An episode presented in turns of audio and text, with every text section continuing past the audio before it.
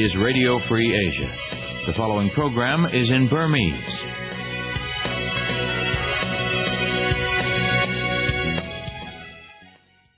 ။ကျက်စီမင်္ဂလာဖျားဖျားနဲ့ပြည့်စုံတဲ့မနက်ခင်းဖြစ်ပါစေခင်ဗျာ။ဒီကနေ့ခရစ်နှစ်2018ခုဇွန်လ18ရက်တနင်္ဂနွေနေ့မနက်ပိုင်းလွတ်လပ်တဲ့အာရှအသံ RFA အစီအစဉ်တွေကိုအမေရိကန်ပြည်ထောင်စုကနေစတင်တာနှွှင့်နေပါပြီ။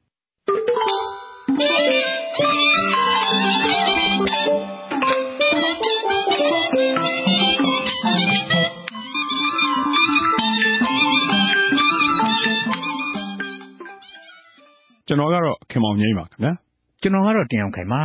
RFA မနေ့ဖက်ပိုင်းအစီအစဉ်တွေကို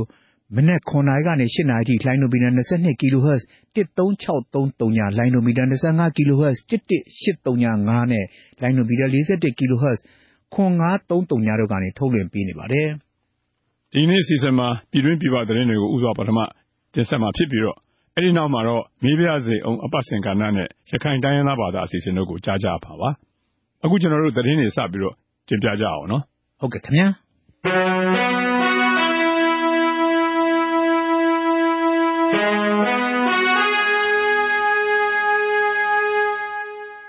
ပြီးခဲ့တဲ့ ရက်ပိုင်းအတွင်း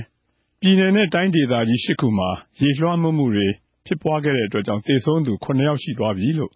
လူမှုဝန်ထမ်း ကယ်ဆယ်ရေးနဲ့ ပြန်လည်နေရာချထားရေး ဝန်ကြီးဌာနက ကြေညာလိုက်ပါတယ်။ဒါ့အပြင်လည်း ရေဘေးကြောင့် နေအိမ်ပေါင်း ၄၄၀၀ ကျော်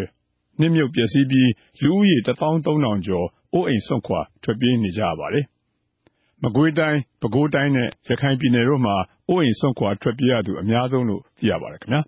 သေဆုံးသူတွေကတော့ မကွေးတိုင်းမှာ ၅ ယောက်၊စစ်ကိုင်းတိုင်းမှာ ၁ ယောက်နဲ့ ရခိုင်ပြည်နယ်က ၁ ယောက် ဖြစ်ကြပါတယ်။လုံခြုံရေးဆိုင်ရာ လုပ်ငန်းကော်မတီ အစည်းအဝေးမှာ ဆုံးဖြတ်ချက်တွေ ချနိုင်ရေးအတွက် အစိုးရ၊တပ်မတော်နဲ့ တိုင်းရင်းသားလက်နက်ကိုင်အဖွဲ့တွေရဲ့ နှစ်ဖက် သဘောထားအမြင်တွေကို စုစည်းထားတဲ့ လုံခြုံရေးကဏ္ဍဆိုင်ရာ အလွတ်သဘောဆွေးနွေးပွဲကို ရန်ကုန်မြို့ NRCP မှာ မနေ့က ပြုလုပ်ပါတယ်။ဒီကိစ္စနဲ့ပတ်သက်ပြီး ဆွေးနွေးပွဲတက်ရောက်ခဲ့တဲ့ ABSDF အဖွဲ့ ဒုတိယဥက္ကဋ္ဌ ဦးမျိုးဝင်းက အခုလိုပြောပြပါတယ် ရလဒ်တော့ အဓိကတော့ လုံခြုံရေးကဏ္ဍနဲ့တော့နှစ်ဖက်အမြင်တွေပွင့်ပွင့်လင်းလင်းဆွေးနွေးနိုင်တယ်။ပြီးတော့လာမယ့်လုပ်ငန်းကော်မတီ လုံခြုံရေးကဏ္ဍလုပ်ငန်းကော်မတီ ဆွေးနွေးပွဲအတွက်လည်းနှစ်ဖက်ဖြစ်စေချင်တဲ့ သဘောထားအမြင်ချင်း ဖလှယ်နိုင်တယ်။အဲဒါတွေပါပဲ။လာမယ့် တတိယအကြိမ် ၂၁ ရာစုပင်လုံညီလာခံမှာ ထည့်သွင်းဆွေးနွေးမယ့် လုံခြုံရေးဆိုင်ရာ အသေးစိတ်အချက်အလက်တွေကိုတော့ ပြောခွင့်မရှိသေးဘူးလို့ ပြောပြပါတယ်။အစိုးရက တတိယအကြိမ် ၂၁ ရာစုပင်လုံညီလာခံကို လာမယ့် ဇွန်လကုန်မှာ စတင်ကျင်းပဖို့ အဆိုပြုပြီး တိုင်းရင်းသားလက်နက်ကိုင်အဖွဲ့တွေဘက်ကတော့ လာမယ့် ဇူလိုင်လ ၁၀ ရက်နေ့မှာ ကျင်းပဖို့ တင်ပြထားတာဖြစ်ပါတယ်။ YBS 20 ယာဉ်လိုင်းပိုင်ရှင် ဦးကျော်နေဝင်းနဲ့ ဦးဇွဲနေဝင်းတို့ကို ကိုယ်ထိလက်ရောက် ကျူးလွန်မှုနဲ့ တရားစွဲဆိုထားတဲ့အမှုကို ပြန်လည်ရုပ်သိမ်းမယ်လို့ တရားလိုဘက်က ရန်ကုန်တိုင်း လှိုင်သာယာမြို့နယ် တရားရုံးမှာ စာတင်လိုက်ပါတယ်။နှစ်ဖက်ကျေအေးမှု ရှိသွားတဲ့အတွက်ကြောင့် ဖြစ်တယ်လို့ ယာဉ်မောင်းတွေဘက်က အကူအညီပေးနေတဲ့ အလုပ်သမားရေးရာ လှုပ်ရှားသူ ဦးမောင်မောင်ဟန်က ပြောပါတယ်။ ယာဉ်မောင်းနဲ့ သူတို့ရဲ့ ညှိနှိုင်းချက်ကို ကျနော် ညှိနှိုင်းပေးတယ်လေ။ညှိနှိုင်းပေးတော့ ယာဉ်မောင်းတွေကလည်း သူတို့က သဘောတူတယ်ဆိုတာပဲ။အဓိကတော့ သူတို့မှာ စားဝတ်နေရေးပေါ့နော်။နောက် သူတို့နှစ်ယောက်ယဉ်လိုက်တာနဲ့ ယာဉ်မောင်း ၅၀၀ ကျော်ရဲ့ အခွင့်အရေးတွေလေ အကုန်လုံး သူတို့ ပြန်ရတယ်ဆိုတော့ သူတို့ကလည်း သူတို့နှစ်ယောက် ဒီလိုယဉ်လိုက်တဲ့အတွက် အလုပ်သမားတွေအခွင့်အရေးရတယ်ဆိုတော့ သူတို့ဘက်ကလည်း ကျေအေးပေးတာပေါ့။အဲဒီ ယာဉ်မောင်းတွေဘက်ကနေ ကူညီနေတဲ့ အလုပ်သမားအဖွဲ့တွေနဲ့ အလုပ်ရှင် ဦးကျော်နေဝင်းတို့ ဇွန်လ ၅ ရက်နေ့က တွေ့ဆုံကြပြီး အလုပ်ထုတ်လိုက်တဲ့ ယာဉ်မောင်း ဦးအောင်မြတ်အတွက်ငွေကျပ်၅သိန်း၉သောင်း၊ယာဉ်မောင်းဦးကျော်မင်းထွန်းအတွက်ငွေကျပ်၇သိန်း၄သောင်းနစ်နာကြေးပေးမှာဖြစ်ပြီးအလုပ်ရှင်ဘက်ကလည်းသူတို့အပေါ်အမှုဖွင့်ထားတာတွေကိုပြန်ရုပ်သိမ်းဖို့သဘောတူညီခဲ့ကြပါတယ်။မြိုင်ကြီးငူဆရာတော်ဦးဆောင်ပြီးဇွဲကပင်တောင်တက်ကားလမ်းကိုဖောက်လုပ်နေတာကိုပြည်နယ်အစိုးရကတရားဝင်ကန့်ကွက်သွားမယ်လို့ကရင်ပြည်နယ်အစိုးရအဖွဲ့မွန်တိုင်းရင်းသားရေးရာဝန်ကြီးဦးမင်းတင်ဝင်းကပြောပါတယ်။ မြိုင်ကြီးငူဆရာတော်ရဲ့ ဦးဆောင်မှုနဲ့ ဇွဲကပင်တောင် အရှေ့ဘက်ခြမ်းမှာ ကားလမ်းကို အခုနှစ်ဆန်းပိုင်းကစပြီး ဖောက်လုပ်နေတာဖြစ်ပါတယ်။ဒီလိုဖောက်လုပ်မှုကြောင့် ဇွဲကပင်တောင်ကြောတဝိုက်မှာ သဘာဝပတ်ဝန်းကျင် ထိခိုက်မှုတွေ ဖြစ်ပေါ်နေတယ်လို့ ဒေသခံတွေက ပြောပါတယ်။ဒီကိစ္စနဲ့ပတ်သက်ပြီး ဝန်ကြီး ဦးမင်းတင်ဝင်း ပြောပြတာက“မြေသားဟာ ထုံးကျောက်မြေသားတွေ ဖြစ်တဲ့အတွက်ကြောင့် ကားလမ်းပြုလုပ်ပြီးတော့ အကယ်၍ ဖောက်လိုက်မယ်ဆိုရင် ကားတွေအတက်အဆင်းကြောင့် တုန်ခါတဲ့ အနေအထားမျိုးတွေကြောင့် အဲဒီထုံးကျောက်တွေက ပဲ့သွားနိုင်တယ်၊အက်သွားနိုင်တယ်၊ပဲ့ကျသွားနိုင်တယ်ပေါ့။ပြည်နယ်အစိုးရက အခုဘာလုပ်ထားလဲဆိုတော့သဘာဝပတ်ဝန်းကျင်ကကာကွယ်နေပြီ အခုဖောက်ထားပြီးသားကိုတော့ ရှိစေတော့ ဖောက်ထားပြီးသား ရှိစေတော့မပြောရင်လည်း ပြန်ဖို့လိုက်လို့ရတာမှ မဟုတ်ပဲ။ဆက်ပြီးတော့ မဖောက်နဲ့ လုပ်တယ်ဆိုရင်တော့ ကန့်ကွက်လွှာတွေ ပို့ရမယ်။ဆရာတော်တွေ ကန့်ကွက်တယ်ဆိုတော့သွားပြီးတော့ လျှောက်ထားရမယ်။အကယ်၍ဆက်ဖောက်ရင်တော့ တရားဝင်သွားပြောရတော့မယ်။ အခုလို မြိုင်ကြီးငူဆရာတော်ရဲ့ ကားလမ်းဖောက်လုပ်မှုနဲ့ ပတ်သက်ပြီး ပြည်နယ်ဝန်ကြီးချုပ်ကိုယ်တိုင် ပြီးခဲ့တဲ့ မေလက ကွင်းဆင်းစစ်ဆေးခဲ့ပြီး လမ်းဖောက်နေသူတွေကိုလည်း ဆက်လက်ဖောက်လုပ်ခြင်းမပြုညွှန်ကြားထားတယ်လို့ သိရပါတယ်။အခုနိုင်ငံခြားသတင်းတွေ ဆက်လက်ပြီးတော့ တင်ပြပါဦးမယ်။အမေရိကန်သမ္မတ မစ္စတာထရမ့်က တရုတ်နိုင်ငံက တင်သွင်းတဲ့ ကုန်ပစ္စည်းတွေအပေါ် အခွန်နှုန်းထားတွေ မြှင့်တင်လိုက်တာကို တုံ့ပြန်တဲ့အနေနဲ့ တရုတ်အစိုးရကလည်း အမေရိကန် လယ်ယာထွက်ကုန်တွေနဲ့ သဘာဝဓာတ်ငွေ့အပြင် တခြားကုန်ပစ္စည်းတွေအပေါ်မှာ လက်ရှိအခွန်နှုန်းထားထက် ၂၅ ရာခိုင်နှုန်း တိုးမြှင့်မယ်လို့ ကြေညာလိုက်ပါတယ်။ဒီလိုအခွန်တွေ တိုးလိုက်တဲ့ ကုန်ပစ္စည်းပမာဏဟာ အမေရိကန်က သတ်မှတ်လိုက်တဲ့ ဒေါ်လာ ၃၄ ဘီလီယံဖိုးအတိုင်း ညီတူညီမျှ ဖြစ်တယ်လို့ ဆိုပါတယ်။တရုတ်ပြည်အနေနဲ့ ကုန်သွယ်မှုစစ်ပွဲတရပ် ပေါ်ပေါက်လာမှာကို မလိုလားပေမယ့် မိမိရဲ့ ကိုယ်ကျိုးစီးပွားအတွက် ကာကွယ်ရမှာဖြစ်တယ်လို့ တရုတ်အစိုးရက ပြောပါတယ်။အာဖဂန်နစ္စတန်နိုင်ငံအရှေ့ပိုင်း နာဂျာဟာမြို့မှာ စနေနေ့က အစ်နှစ်အထိမ်းအမှတ် အစိုးရစစ်တပ်နဲ့ တာလီဘန်တွေရဲ့ သမိုင်းဝင် အပစ်ရပ်စဲရေးလုပ်ထားစဉ် IS အဖွဲ့က ကားဗုံးခွဲတိုက်ခိုက်မှုကြောင့် လူ ၂၆ ဦး သေဆုံးသွားပါတယ်။အပစ်အခတ်ရပ်စဲရေး ကြေညာထားတာကြောင့် လက်နက်မပါတဲ့ တာလီဘန်တွေ မြို့တော် ကဘူးအပါအဝင် တခြားမြို့တွေကို ဝင်ရောက်လာပြီး ဝါထွက်ပွဲတော် ကျင်းပနေတာ ဖြစ်ပါတယ်။တာလီဘန်တွေနဲ့ အစိုးရတပ်သားတွေ အရပ်သားတွေဟာ ပွေ့ဖက်နှုတ်ဆက်ကြပြီး ဓာတ်ပုံတွေလည်း တွဲရိုက်ခဲ့ကြပါတယ်။ အစိုးရရဲတပ်ဖွဲ့အကြီးအကဲအဆိုအရ တာလီဘန်တွေဟာ မြို့အဝင်ဂိတ်တွေမှာ ပါလာတဲ့ လက်နက်တွေကိုအပ်ပြီး မြို့တွင်းကို ဝင်ခဲ့ကြတာဖြစ်ပါတယ်။ဒါပေမဲ့ အစိုးရက ကြေညာထားတဲ့ ပြီးခဲ့တဲ့ အင်္ဂါနေ့ကစပြီး အစ်နေ့အထိမ်းအမှတ် တာလီဘန်တွေနဲ့ အပစ်ရပ်စဲမယ်ဆိုပေမဲ့ IS နဲ့ တခြားလက်နက်ကိုင်အဖွဲ့တွေကို တိုက်ခိုက်မှာဖြစ်တယ်လို့ ကြေညာထားပါတယ်။အိန္ဒိယနိုင်ငံမှာ နောင် ဆယ်နှစ်ကျော်အချိန်ရောက်ရင် သောက်သုံးရေရှားပါးမှု ကပ်ဘေးကြုံတွေ့ရပြီး လူတွေ သန်းပေါင်းများစွာ ဆင်းရဲဒုက္ခတွေ့ကြရလိမ့်မယ်လို့ ဝန်ကြီးချုပ်မိုဒီ ဦးဆောင်တဲ့ ပညာရှင်အဖွဲ့က ကြေညာလိုက်ပါတယ်။အခုအခါမှာ နိုင်ငံတဝန်း သောက်သုံးရေ ရှားပါးမှုကြောင့် နှစ်စဉ် လူ ၂ သိန်းလောက် အသက်သေဆုံးရပြီး သန်းပေါင်း ၆၀၀ လောက် ဆင်းရဲဒုက္ခ တွေ့နေကြရပါတယ်။လယ်သမားတွေက မိုးရေကို အားထားနေကြရပြီး မိုးခေါင်ရင် ဒုက္ခရောက်ကြပြီးတော့ မြို့တွေမှာလည်း ရေအရင်းမြစ်ကို စနစ်တကျ မသုံးကြလို့ အလဟဿ ဆုံးရှုံးမှုတွေ ရှိနေတယ်လို့ ဖော်ပြထားပါတယ်။ယီမင်နိုင်ငံမှာ ဆော်ဒီအာရေးဗျ ဦးဆောင်တဲ့ အာရပ်မဟာမိတ်တပ်တွေက အီရန်ရဲ့ ထောက်ခံမှုပေးထားတဲ့ ဟူသီသူပုန်တွေကို တိုက်ခိုက်ရာမှာ ဆိပ်ကမ်းမြို့ဟူဒေးဒါလေဆိပ်ကို သိမ်းပိုက်ရရှိတော့မယ်လို့ အာရပ်မဟာမိတ်တပ်ဖွဲ့ဝင် ယီမင်တပ်ဖွဲ့တွေက ပြောပါတယ်။သုံးနှစ်ကြာဟောင်းဟူသီများ သိမ်းပိုက်ထားတဲ့ ဆိပ်ကမ်းမြို့ကို အာရပ်မဟာမိတ်အဖွဲ့တွေက ဝင်ရောက်လာတာ ဖြစ်ပါတယ်။အာရပ်မဟာမိတ်တပ်ဖွဲ့မှာ ဆော်ဒီ၊ယူအေအီး၊ဆူဒန်၊ယီမင်အပါအဝင် တခြားတပ်ဖွဲ့တွေပါဝင်ပြီး လေဆိပ်ကို ဝိုင်းထားနိုင်ပြီလို့ ယီမင်တပ်ဖွဲ့တွေက သတင်းထုတ်ပြန်ထားပါတယ်။ ကမ္ဘာ့ဖလားဘောလုံးပြိုင်ပွဲကို ရုရှားနိုင်ငံမှာ မနေ့က ဆက်လက်ကျင်းပပြုလုပ်ရာမှာ အုပ်စု ဂ ငယ်မှာ ဒိန်းမတ်နိုင်ငံက ပီရူးကို ၁ ဂိုး ဂိုးမရှိ၊ပြင်သစ်ကဩစတြေးလျကို ၂ ဂိုး ၁ ဂိုးနဲ့ အနိုင်ရရှိကြပြီး အုပ်စုဂကြီးမှာတော့ အာဂျင်တီးနားနဲ့ အိုက်စလန်နိုင်ငံတို့က ၁ ဂိုးစီ သရေဖြစ်ပြီးခရိုအေးရှားအသင်းက နိုင်ဂျီးရီးယားအသင်းကို ၂ ဂိုး ဂိုးမရှိနဲ့ နိုင်သွားပါတယ်။သတင်းတွေ ကြေညာပေးခဲ့တာပါခင်ဗျာ။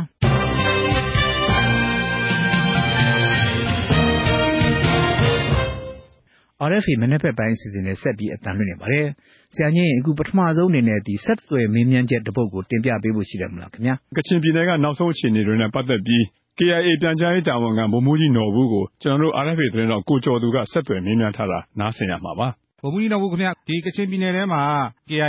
အဖွဲ့နဲ့အစိုးရတပ်မတော်တို့တိုက်ပွဲတွေရတယ်အခုတော်တော်ငြိမ်နေတယ်လို့ကြားရတယ်ဒါပေမဲ့လည်းစစ်ဘေးကြောင့်ထွက်ပြေးရတဲ့ဒုက္ခသည်တွေရတယ်သူတို့နေရပ်မပြန်နိုင်ကြသေးတဲ့သူတွေလည်းရှိနေတယ်ပေါ့လေအဲ့ဒါစစ်ရေးအခြေအနေကဘယ်လိုများရှိနေလို့လဲဗျ လတ်တလော အခြေအနေနဲ့ ပြောမယ်ဆိုလို့ရှိရင်တော့ ဒီမှာတော်တော်မှာ တိုက်ပွဲတွေ ဘာမှမရှိပါဘူး အချိန်ကနေပြောမယ်ဆိုရင်တော့ ရက်ပေါင်း20ဝန်းကျင်လောက်ပေါ့ ဘာလို့ပေါ့နော်နိုင်ငံရေးတည်ငြိမ်မှု မရှိတဲ့ခါကျတော့ စစ်ချုံပြည်သူလူထုတွေအတွက်တော့မခံချက်မရှိဘူး အဲဒါကြောင့် ပြည်သူလူထုတွေလည်းခုနေရာတွေကို ပြန်နေဖို့ဆိုတာ သူတို့အတွက်အထုံမှုမရှိတဲ့ခါကျတော့ သူတို့လည်း မနေရတဲ့ မပြရဲတဲ့ အခြေအနေဖြစ်ပါတယ် နိုင်ငံရေးအခြေအနေကတော့အမခံချက်မပေးနိုင်တဲ့ခါကျတော့ တိုက်ပွဲလည်း ပြန်ဖြစ်နိုင်တာပေါ့ အဲဒါကြောင့် စစ်ချောင်ပြည်သူလူထုတွေလည်း ကိုယ့်နေရာကိုကိုပြန်ဖို့ဆိုတာ အဆင်မပြေဘူးဖြစ်နေတာပြီးခဲ့တဲ့ မေလပိုင်းလောက်ကလည်း ဝိုင်းမော်မြို့နယ်ဘက်ကမှတ်တိုင် ၆ နဲ့ ၈နဲ့ကြားမှာရှိတဲ့ IDP ဒုက္ခသည်စခန်းတွေ အဲဒီကိုသွားပြီးတော့ ကူညီပေးနေတဲ့ KBC အဖွဲ့က လူတွေကိုလည်း ၁၇/၁နဲ့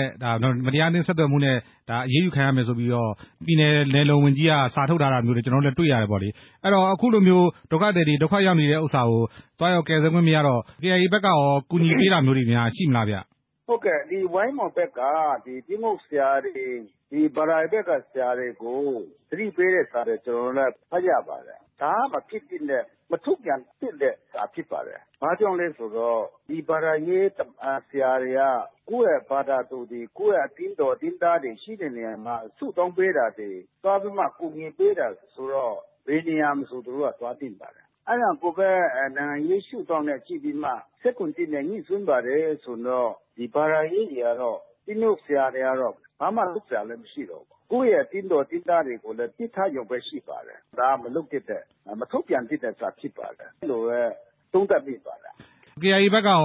အဲ့ဒီဒုက္ခသည်တွေကို ကူညီပေးနေတာတွေမျိုးများ ရှိမလားဗျ။ တတ်နိုင်တဲ့နည်းနဲ့တော့ ကျနော်တို့လည်း ကူညီပါတယ်၊ဒါပေမဲ့ လုံလောက်မှုတော့ မရှိဘူးပေါ့နော်၊အခက်အခဲတွေကတော့ အများကြီးရှိတယ်၊အဲ့ဒါကြောင့် အပြင်က NGO တွေ ဘာသာရေးအသင်းအဖွဲ့တွေ တခြား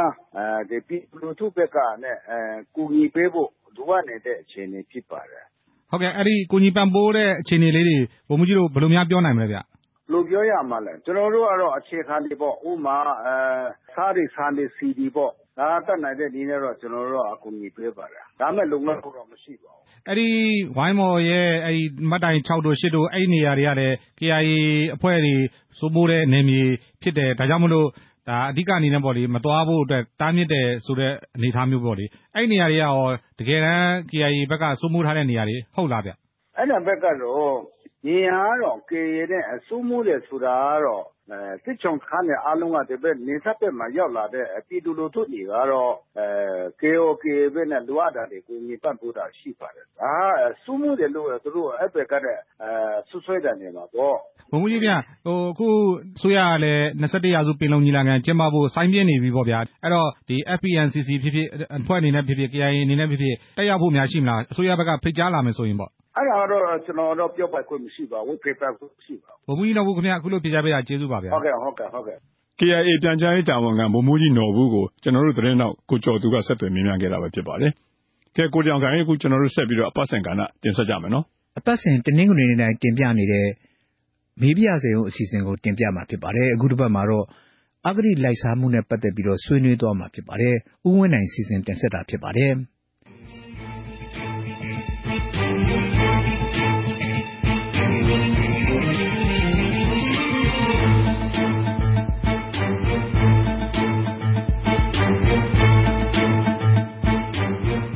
မေးပြစေဦးအစီအစဉ် စတင်ပါပြီ။ဒီကနေ့ည ဆွေးနွေးမယ့် အကြောင်းအရာကတော့ ကျနော်တို့ အစိုးရက ဆောင်ရွက်နေတဲ့ အဂတိလိုက်စားမှု တိုက်ဖျက်ရေးနဲ့ ပတ်သက်ပြီးတော့ ဘယ်လိုအခက်အခဲတွေကို ကျနော်တို့ကျော်ဖြတ်ရဖွယ် ရှိနိုင်သလဲ၊နောက်တစ်ခုက ဥပဒေပိုင်းမှာ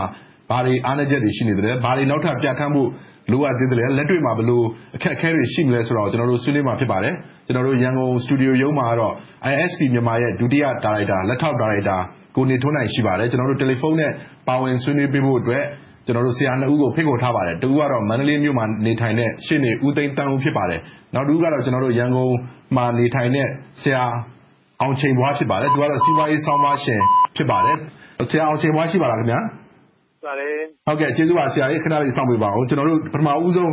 ဆရာတို့အားလုံးကို ဆွေးနွေးပေးစေချင်တာက ကျနော်တို့တိုင်းပြည်ရဲ့ Transition အပြောင်းအလဲကာလ အခြေအနေမှာ နိုင်ငံတော်သမ္မတ ရည်မှန်းထားတဲ့ ပုံစံမျိုး အဂတိလိုက်စားမှု တိုက်ဖျက်ရေးကော်မရှင်ရဲ့ ရည်မှန်းချက်တွေအတိုင်း သွားနိုင်ဖို့အတွက်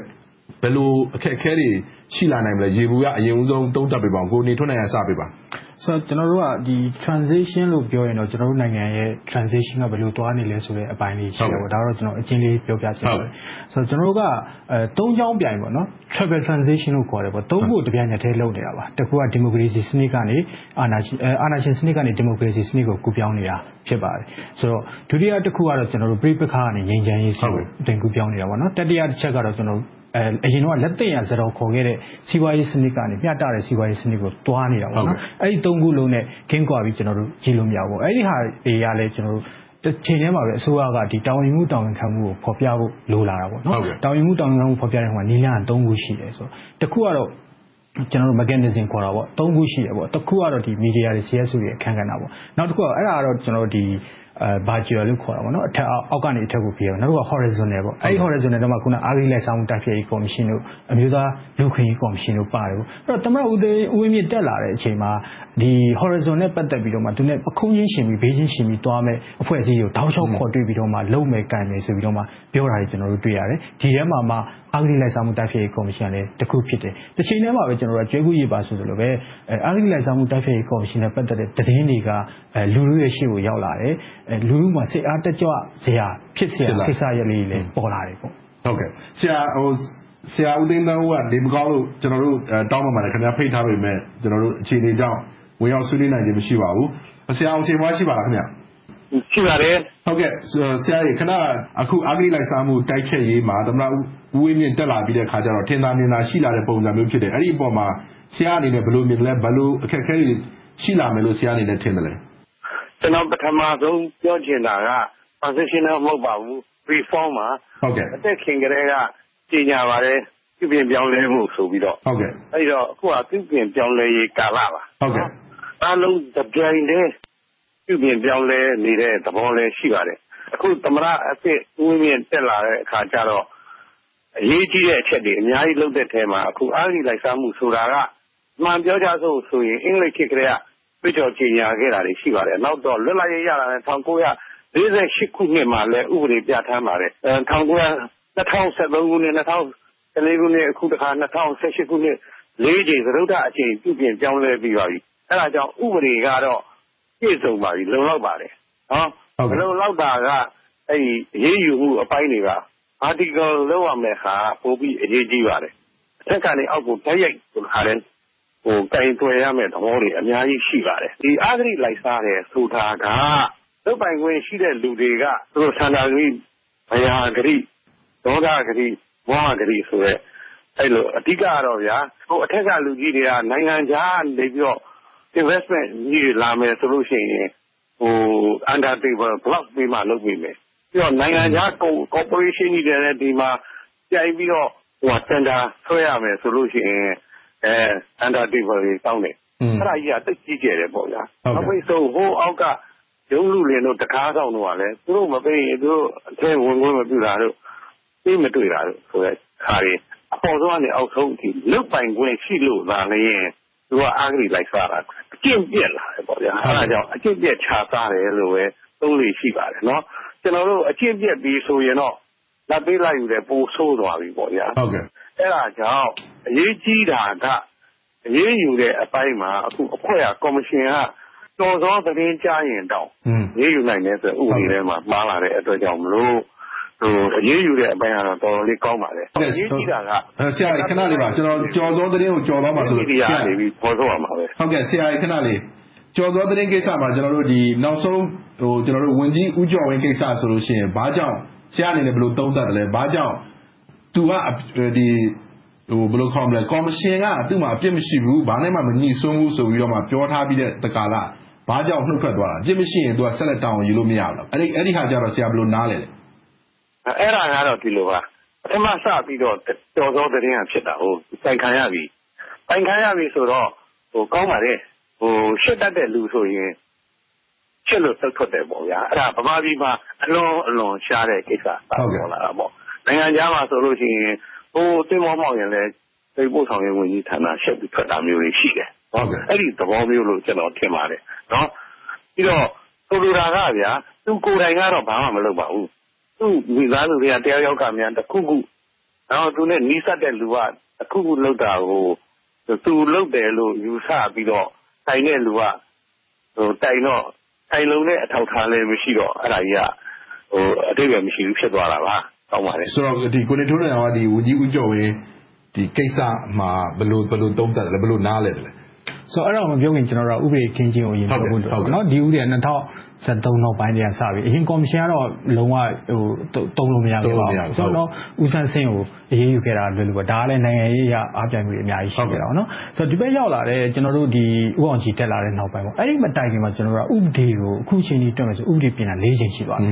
ဆိုတော့ ပထမတစ်ချိန်နဲ့ ဒုတိယချိန်ပြင်တော့ကတော့ ဘာမှမဟုတ်ဘူး ခေါင်းစဉ်လောက်ပဲ ပြင်တာပေါ့နော်ဆိုတော့ဒီနေရာမှာ ကျွန်တော်တို့ အထူးပြုပြီး ပြောလို့ရတာအခုလက်ရှိ ပြဋ္ဌာန်းထားတဲ့အာဂရိလိုက်ဆောင်မှု တိုက်ဖြတ်ရေး ဥပဒေဆိုကို၌ကိုကအာဂရိလိုက်ဆောင်မှုအာဂရိတရား၄ပါးပေါ့နော်ဆန္ဒပြရလောလောဘ အဲ့ဒါတွေကို ခြုံငုံတဲ့ အနေအထားမျိုး မရှိဘူးလက်ပေးလက်ယူမှု တစ်ခုတည်းကိုပဲ အဓိကအဓိကထားထားတဲ့သဘော ရှိတယ်အဲ့တော့ဥပဒေကြီးရဲ့ structure ပေါ့ main ဟိုဟာကြီးကအားနည်းချက်တွေရှိနေပေါ့အဲ့တော့ဒုတိယဒီချိန်ပြင်ပြီးတော့တတိယချိန်ပြင်တာကြတော့ဘာလို့လဲဆိုတော့ကော်မရှင်ဥက္ကဋ္ဌရဲ့အသက်ကိုပြင်တာဆိုတော့ဒါလည်းဥအောင်ကြီးကိုခန့်ကျင်တဲ့အတွက်ကြောင့်မလို့ပြင်လိုက်တဲ့သဘောပါပဲเนาะဒါလည်း6လလောက်ကြာတယ်ပေါ့ဆိုတော့အဲ့ဒါနောက်ဆုံးအခုပြင်တယ်ပြီးခဲ့တဲ့ရက်ပိုင်းကပဲကျွန်တော်လွတ်တော်နေ့ရက်မှာဆွေးနွေးသွားပြီဆိုတော့အဲ့ဒီမှာတော့ကောင်းတာလေးတွေပါလာတယ်ဆိုးတာလေးတွေလည်းပါလာတယ်ဆိုးတာလေးဆိုတော့ဥမာဟိုတချို့အချက်လေးတွေရှိတာပေါ့နော်အဲ့မှာကောင်းတာလေးတွေကျွန်တော်ပြောမယ်ဆိုခုနကြော်စောသတင်းလို့ကိစ္စတွေပေါ့နော် ကျော်စောသတင်းလိုကိစ္စမျိုးလုပ်လို့ရတယ်အဲနောက်တစ်ချက်ကတော့ဒီအစိုးရနိုင်ငံဗန္ဒာနဲ့ပတ်သက်ပြီးတော့မှကိစ္စရက်တွေမှာဝင်ပြီးတော့မှလုတ်ပိုင်ခွင့်ရှိတယ်ဆိုတဲ့ဟာမျိုးဖြစ်တယ်ပေါ့ဒါပေမဲ့တစ်ချိန်တည်းမှာပဲကျွန်တော်တို့က information တစ်ခုကဘာလဲဆိုတော့ဒီဝင်ကြီးတွေဒုဝင်ကြီးတွေအဲလက်ဆိုင်ထောင်ဒဏ်15နှစ်ထိချနိုင်တယ်ဆိုတဲ့အချက်မျိုးတွေပါလာတယ်ဆိုတော့ ဒီနေရာမှာကျွန်တော်တို့ကနှစ်ခုခွဲစဉ်းစားလိမ့်မယ်တစ်ခုကကျတော့ကျွန်တော်နိုင်ငံရေးယာတူတွေပေါ့နော်နောက်တစ်ခုကတော့ bureaucracy ရန်ရထဲမှာပါနေတဲ့အုပ်ချုပ်ရေးယာတူတွေပေါ့အဲ့ဒီထောင်ဒဏ်15နှစ်ဆိုတာကနိုင်ငံရေးယာတူတွေအတွက်ကြီးပဲဝင်ကြီးတို့ဒုဝင်ကြီးတွေပေါ့သူကတော့9နှစ်ပြီးသွားမဲ့လူတွေပေါ့ဆိုတော့အမြဲတမ်းရှိနေမဲ့ညွန်ကျုပ်တို့အဲဒူးညွန်ကျုပ်တို့ပေါ့နော်ဒီလူတွေကတော့အဲ့ဒီ15နှစ်တည်းမှာသွားပြီးအကျုံးဝင်ပေါ့နော်အဲ့ဒါစိန်ခေါ်မှုတစ်ခုဖြစ်လာနိုင်တယ်ဆိုတော့နောက်တစ်ချက်ကကြတော့အဲမှန်မှန်သတင်းပေးတဲ့ကိစ္စမျိုးတွေပေါ့နော်ဟို အဂိလက်ဆောင်မှုဆိုတာတော့ကိုယ်ရှင်းပါတယ်ဟိုပေးတဲ့သူနဲ့ယူတဲ့သူ နှစ်ယောက်ပဲတည်တာ တတိယလူပြီးဖို့ဆိုတာအမတန်ခက်ခဲပါတယ် ဆိုတော့ ခက်ခဲတဲ့အတွက်ကြောင့်လို့ တိုင်ကြားတဲ့အခါမှာလည်းဒါချွေရင်းတာ ရှိရှိမယ် အားနေတာ ရှိရှိမယ် မပြည့်စုံတာ ရှိရှိမယ်ပေါ့နော်တခါတခါမှာ ကိုယ့်ရဲ့ဆန္ဒပါတဲ့အတွက်ကြောင့်မလို့ဟိုဖြစ်တဲ့ကိစ္စမျိုးတွေ ရှိရှိပေါ့အဲ့ဒါကို ပြင်တဲ့အခါမှာ အရင်တော့ ဥပဒေမှာတော့9နှစ်လောက်ထိ ထောင်ဒဏ်ချလို့ရတယ် အဲ့ဒါကို ကော်မရှင်က ဘယ်လောက်ပြင်နေတာလဲဆိုတော့ မှန်မှန်သတင်း တိုင်ကြားတယ်လို့ ထင်ရှားတယ်ဆိုရင်လည်းသူထောင်ဒဏ်6လဘဲချပေးဖို့ ပြင်တယ် ဒါပေမဲ့ လွတ်တော်ကအဲမြို့သားလွတ်တော်က ထောင်ဒဏ်3နှစ်ထိ ပြင်ကျင်တယ်အဲပြည်သူ့လွတ်တော်က ထောင်ဒဏ်2နှစ်ထိ ပြင်ကျင်တယ် နောက်ဆုံးကျတော့ ပြည်သူ့လွတ်တော်ရဲ့ ပြင်ဆင်ချက်က အတည်ဖြစ်သွားတယ်ဆိုတော့ မှန်မှန်သတင်းပေးတယ်ဆိုရင် ထောင်ဒဏ်2နှစ်ပေါ့ ဆိုတဲ့အခါကျတော့ တိုင်မဲ့လူက ပထမ ကော်မရှင်ရဲ့ယူရချက်ကတော့ တိုင်မဲ့လူများများအဲမင်းတို့တိုင် မှားရင်လည်း ပြဿနာ မရှိဘူး6လလောက်ဆိုရင်တုံတန်လူကဆွန့်စားပြီးတော့မှတိုင်လို့ရတယ်။ဘာလို့ဆိုတော့ အဂိလက်ဆောင်မှုအတွက်တက်တည်မရှိဘူးဆိုရင်တော့ သူတိထားသားလောက်နဲ့ တိုင်လို့ရတယ်ပေါ့နော်။အခု နှစ်နှစ်ဆိုတဲ့ပြည်တန်းကြောင့်ကြီးတဲ့အခါကျတော့ဒါတော့ဆိုးရဲ့အချက်တွေမှာပါသွားတော့တိုင်မဲ့လူကဘာပြီးတော့ငါငါတိုင်တဲ့ဟာကမမှန်တဲ့ပုံစံမျိုးဖြစ်သွားတယ်ဆိုရင်ငါထောင်နှစ်နှစ်တောင်ကြာနိုင်မယ်ဆိုတဲ့ဆိုရင်ချက်ဖြစ်လာတယ်ပေါ့နော်ဆိုတော့နောက်တစ်ချက်ကခုနဥကြော်ဝင်းကိစ္စမျိုးပေါ့ဥကြော်ဝင်းကိစ္စကသူအဂိလိုက်ဆောင်မှုမရှိဘူးလို့ပြောတာဒီသူ့ကိုတိုင်တဲ့တိုင်ကြားချက်အပေါ်မှာပဲပြောတာသူ့ရဲ့လှုပ်ဆောင်မှုအားလုံးကိုပြောတာမဟုတ်ဘူးเนาะတကယ်လို့အစိုးရအနေနဲ့အဂိလိုက်ဆောင်မှုတိုက်ဖြတ်ယူခြေတင်မြင့်မြင့်ဟိုနိုင်ငံရေးစိတ်ဆန္ဒရှိရဆိုရင်ပေါ့ရှိရဆိုရင်တော့ ဦးကျော်ဝင်းကလည်း တပြိုင်တည်းမှာပဲနှုတ်ထွက်သွားတဲ့အတွက်ကြောင့်မို့လို့ သူလုပ်ခဲ့တဲ့ လုပ်ငန်းစဉ်တွေအားလုံးကို ပြန်စစ်ဆေးရဟုတ်ကဲ့ စာကလေးကနေနောက်ဆုံးကြီးစစ်ဆေးတင်တယ်အခုကတော့10ချက်မှတိုင်တယ်10ချက်ကကျွန်တော်တို့ဟိုမထီမညီဆုံးဘူးလက်ချက်ကတော့အဲအရင်ဆိုကလက်ထက်ဖြစ်ခဲ့တဲ့ပုံစံမျိုးရောချသွားတယ်ပေါ့ဘာလို့ဆိုတော့ဒါကအရေးကြီးတယ်ဆိုတော့ဒီတစ်ချိန်မှာဥကျိုးလို့မရဘူးကျွန်တော်တို့အနေနဲ့ဒီလက်ရှိအစိုးရအနေနဲ့စတက်ခါစားတော့ကကြံမန်းတက်မှာ350လက်ဆောင်ပေးတဲ့ကိစ္စကိုဘာမှအရေးမယူဘဲနဲ့လှုပ်လိုက်တော့ကအဂိလန်ဆောင်မှုတစ်ချိန်ဥကျိုးခဲ့ပြီးသွားပြီအခုကျွန်တော်တို့ဥကြုံဝင်းကိစ္စပေါ့နော် ဘာပဲဖြစ်ဖြစ်လူလူကြားထဲမှာဒီအစိုးရကိုကချစ်လို့တင်ထားတဲ့အစိုးရဆိုရင်တောင်မှပဲဒီကိစ္စကမိကုံထုတ်ဆရာဖြစ်သွားတယ်ကြိုက်တဲ့လူမေးကြည့်ပါဥကြုံဝင်းကိစ္စနဲ့ပတ်သက်ပြီးတော့မှဒီဆုံးဖြတ်ချက်အခုလက်ရှိထွက်နေတဲ့ဆုံးဖြတ်ချက်မှန်သလားမှားသလားဆိုရင်ယုံသလားမယုံသလားဆိုရင်လူလူဘက်မှာတန်တရားမေးခွန်းတွေအများကြီးရှိနေပါလိမ့်မယ်ဆိုတော့အဲ့ဒါအတွက်အကောင်းဆုံးအဖြေကတော့တကယ်နိုင်ငံရေးစိတ်ဆန္ဒရှိတယ်ဆိုရင်ဝင်ကြီးတယောက်ဥကြုံဝင်းမှာမဟုတ်ပါဘူးကျော်သောသတင်းထွက်တဲ့ဝင်ကြီးတယောက်အစကနေအဆုံးထိစစ်ဖို့ကော်မရှင်ကိုတာဝန်ပေးတင်တယ်လို့ကျွန်တော်တို့မြင်တယ်အဲ့ဒီအတွက်အစိုးရမှာအဲ စိတ်ဆန္ဒရှိဖို့လိုတယ်တတိရှိဖို့လိုတယ်ဖို့လိုတယ်ဟုတ်ကဲ့ဟုတ်ကဲ့ဆရာဆရာဆရာအောင်ရှင်မတွေဒီဥပဒေကြောင်းရမှာကျွန်တော်တို့ကိုနေထွန်းနိုင်ဆွေးနွေးသွားတာရှိတယ်ကျွန်တော်တို့ဥပဒေကိုသုံးသပ်ကြည့်လိုက်လို့ရှိရင်ကျွန်တော်တို့ဟိုအားကောင်းခြင်းအားနည်းချက်ကဘာတွေဖြစ်နိုင်လဲဆရာကြော်ဝင်ကိစ္စကကျွန်တော်တို့ဟိုအစိုးရဝန်ထမ်းတွေဆိုရင်ဟို departmental inquiry လောက်ရလောက်အောင်ဒီအပြစ်မှုရှိတယ်ဆိုလို့ရှိရင်သူ suspension ချတယ်အဲ့တော့ဘာမှသူကသူ့မှာလောက်ပိုင်ခွင့်မရှိတော့ဘူးလေဟိုစစ်လို့ကောင်းတာပေါ့အဲ့ဒါကြောင့်မှ အခုသူကနှုတ်ထွက်သွားတယ်ဆိုတော့ ပိုးစစ်လို့ကောင်းတာပေါ့နော်သူ့မှာ ဘာလို့ပိုင်ခွင့်မှ မရှိတော့အာဏာမရှိတော့ဘူး အဲဒီသဘောလေးပါ။ထွက်စာတင်တာလည်းထွက်စေချင်လို့ ထွက်ရတာလည်းဖြစ်ချင်ဖြစ်မယ်ပေါ့နော်။အားသာချက် အားနည်းချက်ကို ပြောရမယ်ဆိုရင်တော့ သူက တိုင်တဲ့လူတွေ အရေးကြီးတယ်။တိုင်တဲ့လူက ကာတွန်းတခုရှိတယ်။တိုင်ခါနဲ့ အပေါ်မှာ ဘိုးတွေလောက်ကြီး အောက်က သေးသေးလေးက တိုင်တဲ့လူ။အဲဒီတော့ မင်း ငါ့ကိုတိုင်ရဲလားဆိုတော့မတိုင်ရဲပါဘူးခင်ဗျပဲပြောရတော့မှာပေါ့။သူတို့လုပ်ပိုင်ခွင့်ရှိတဲ့လူကအများအားဖြင့်အခန်းပါနေတယ်။ကျနော်ထင်တယ်အားနည်းချက်ကတိုင်တဲ့လူကိုပြင်းပြင်းထန်ထန်တော့အရေးကိုမယူသင့်ဘူး။တိုင်တဲ့လူကမှားတိုင်တာမျိုး၊ဒါမှမဟုတ်ညားတိုင်တာမျိုး၊မုန်းလို့တိုင်တာမျိုးဆိုတာတော့ရှိကောင်းရှိမယ်ပေါ့။အဲဒါကြောင့်မုန်းလို့တိုင်ရင်တော့အခုနလိုသူ သေချာအရေးယူပြီးတော့ အပြစ်ပေးတာက ဒီဥပဒေနဲ့တင်မဟုတ်ဘူး။တခြားဥပဒေ အများကြီးနဲ့လည်း အပြစ်ပေးလို့ရတယ်။ဒီဥပဒေကတော့ မုန်းလို့တိုင်တာဆိုရင် ခံရအောင်လို့ဆိုပြီးတော့ခြောက်လလောက်တော့ ထောင်ထဲထည့်ပြီးတော့နံပတ်မှတ်လောက်ထားလောက်အောင် လုပ်သင့်တယ်ပေါ့လေ။တချို့ဟာတွေက Rumors တွေ ထွက်တယ်ပေါ့ဗျာ။ကျနော်တို့ ကြားနေတာပဲ။ ဥပမာ မြစ်ဆုံကိစ္စတုန်းကလည်း ဘယ်သူက ဘယ်လောက်ရသွားတယ်။တော်တော်တိတိကျကျ သတင်းကြားတာပဲ။နောက်ပြီးတော့ ကျောက်စိမ်းတွေ မှောင်ခိုးသွားတယ်။မှောင်ခိုးသွားတာက တခါတည်း ဘယ်လောက်များလဲဆိုရင် ၂၀၁၄ ခုနှစ်ကများ ကျောက်စိမ်း ဗမာပြည်ကကျောက်စိမ်းရောင်းရတဲ့ ဝင်ငွေက31ဘီလီယံလောက်။ဘီလီယံပေါင်း31လောက်ဒေါ်လာဘိုးလောက် ရှိတယ်လို့ဆိုတယ်။ကျနော်တို့က စာရင်းဇယားကို ကြည့်လိုက်တော့1.1ဘီလီယံပဲ ရောင်းရတယ်ဆိုတော့29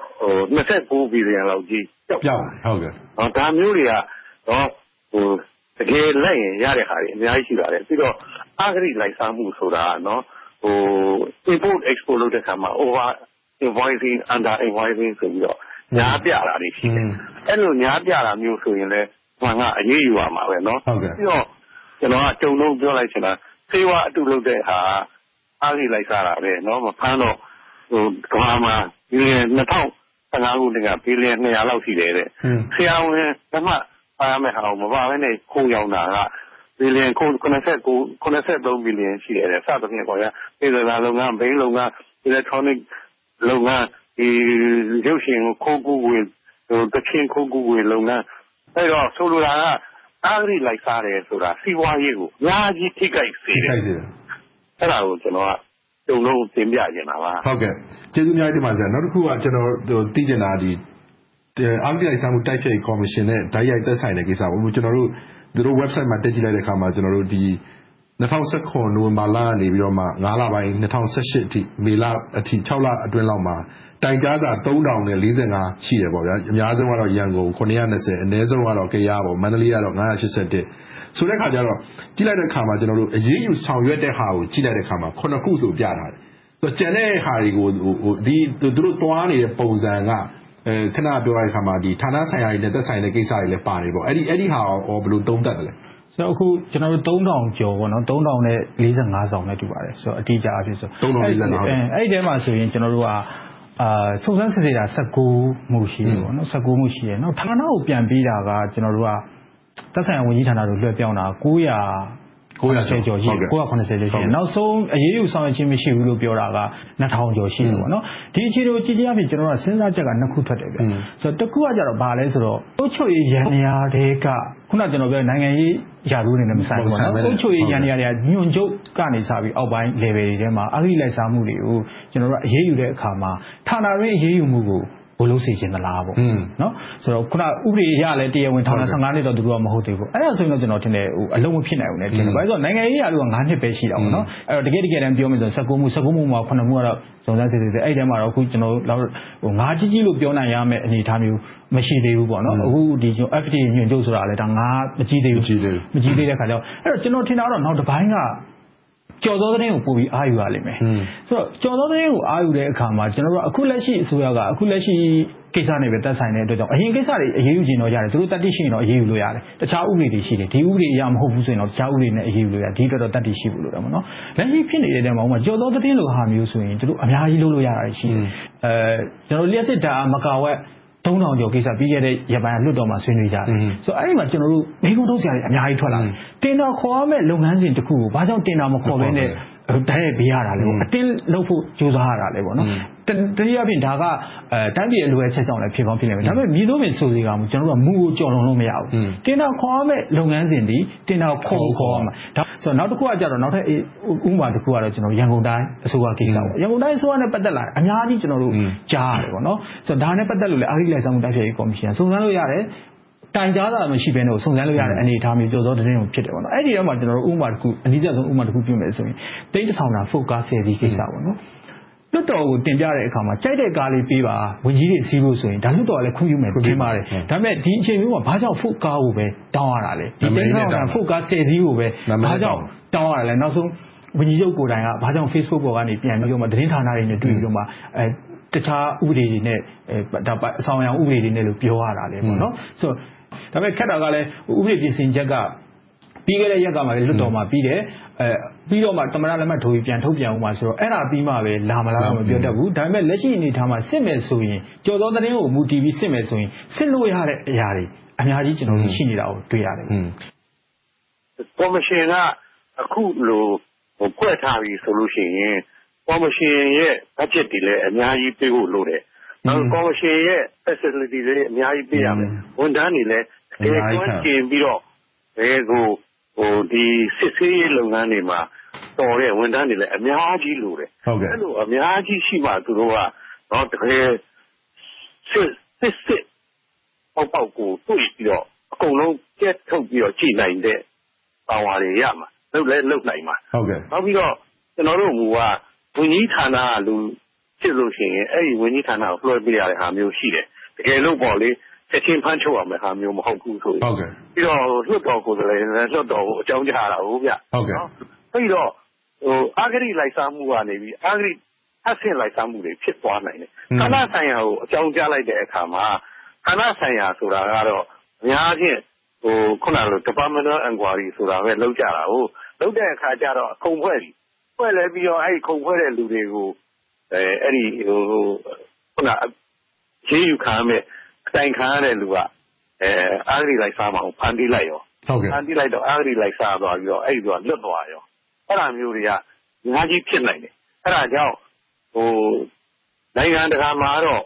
ကျွန်တော် သိတော့ဆိုလို့ရှိရင် အမေရိကမှာဆိုလို့ရှိရင်ဟို CIA တို့ FBI တို့ ရှိတယ်ပေါ့ဗျာအဲသူတို့ကနေပြီးတော့ပေတာဝင်ရောက်စစ်စစ်ပြီးဒီမှာလည်း DSI ရှိပါတယ်ဟုတ်ကဲ့ဟိုဟိုအဲ့တော့ပေတာဝင်စစ် ပြီးလို့ရှိရင်နော်မလွတ်နိုင်တဲ့ဟာမျိုး ဖြစ်မှာပေါ့ဟုတ်ကဲ့တို့ လုတ်ပိုင်ခွင့်ကတော့ပေတာစစ်ပိုင်ခွင့် ရှိရအဲ့ဒါကြောင့် ကျွန်တော်တို့ အရေးကြီးတာကနော်ဖတ်ဆင့်အားကြီးလိုက်စားမှု ဖြစ်တတ်ပါလားဆိုတာ ကော်မရှင်က သိဖို့လိုရတယ်ပြမှာပေါ့ဟုတ်ကဲ့ပြီးတော့ အကယ်၍ကြားပေါ်လေအရင်တော့ဆို NIB ဆိုတာ ရှိတယ်ဟုတ်ကဲ့နော်အဲ့လိုဟို Supreme Body တခုအားကြီးလိုက်စားမှု ကော်မရှင်နဲ့ပို့ပြီးတော့ လုတ်ပိုင်ခွင့်ရှိတဲ့ ဟာမျိုးခွဲပေးတင်တယ်လို့ ကျွန်တော်တို့ကတော့ မြင်တယ်ဆိုတယ်လီဖုန်းလိုင်း ကျသွားတယ်ဆိုတော့ နောက်တစ်ခု ကျွန်တော် မေးချင်တာဒီဥပဒေကတော့ကျွန်တော်တို့ဒီဟိုထပ်ခါတလဲလဲသူတို့ဟိုပြင်နေရအောင်မှာနောင်လဲပဲပြင်လာပွဲလားလာ ရှိရပေါ့လေသို့တော်လည်းကျွန်တော်ဟိုသိချင်တာကဒီအစိုးရတောင်ရှိသူတွေ အားလုံးရဲ့ ပိုင်ဆိုင်မှုနဲ့ ပတ်သက်ပြီး အခုချိန်ထိကျွန်တော်တို့အများပြည်သူကို ချပြမှုပုံစံမှာ ပုံစံတစ်ခု ပေါ်မလာသေးဘူးပေါ့နော်ဆိုတော့ပထမဒီအစိုးရတက်လာပြီးတဲ့အချိန်မှာ အဲ့ဒီဟာတော့ကျွန်တော်တို့ ကြားလိုက်တယ်ဆိုတော့ အဲ့ဒီအဲ့ဒီဟာပေါ်မှာဘယ်လိုသုံးသပ်တယ်လဲ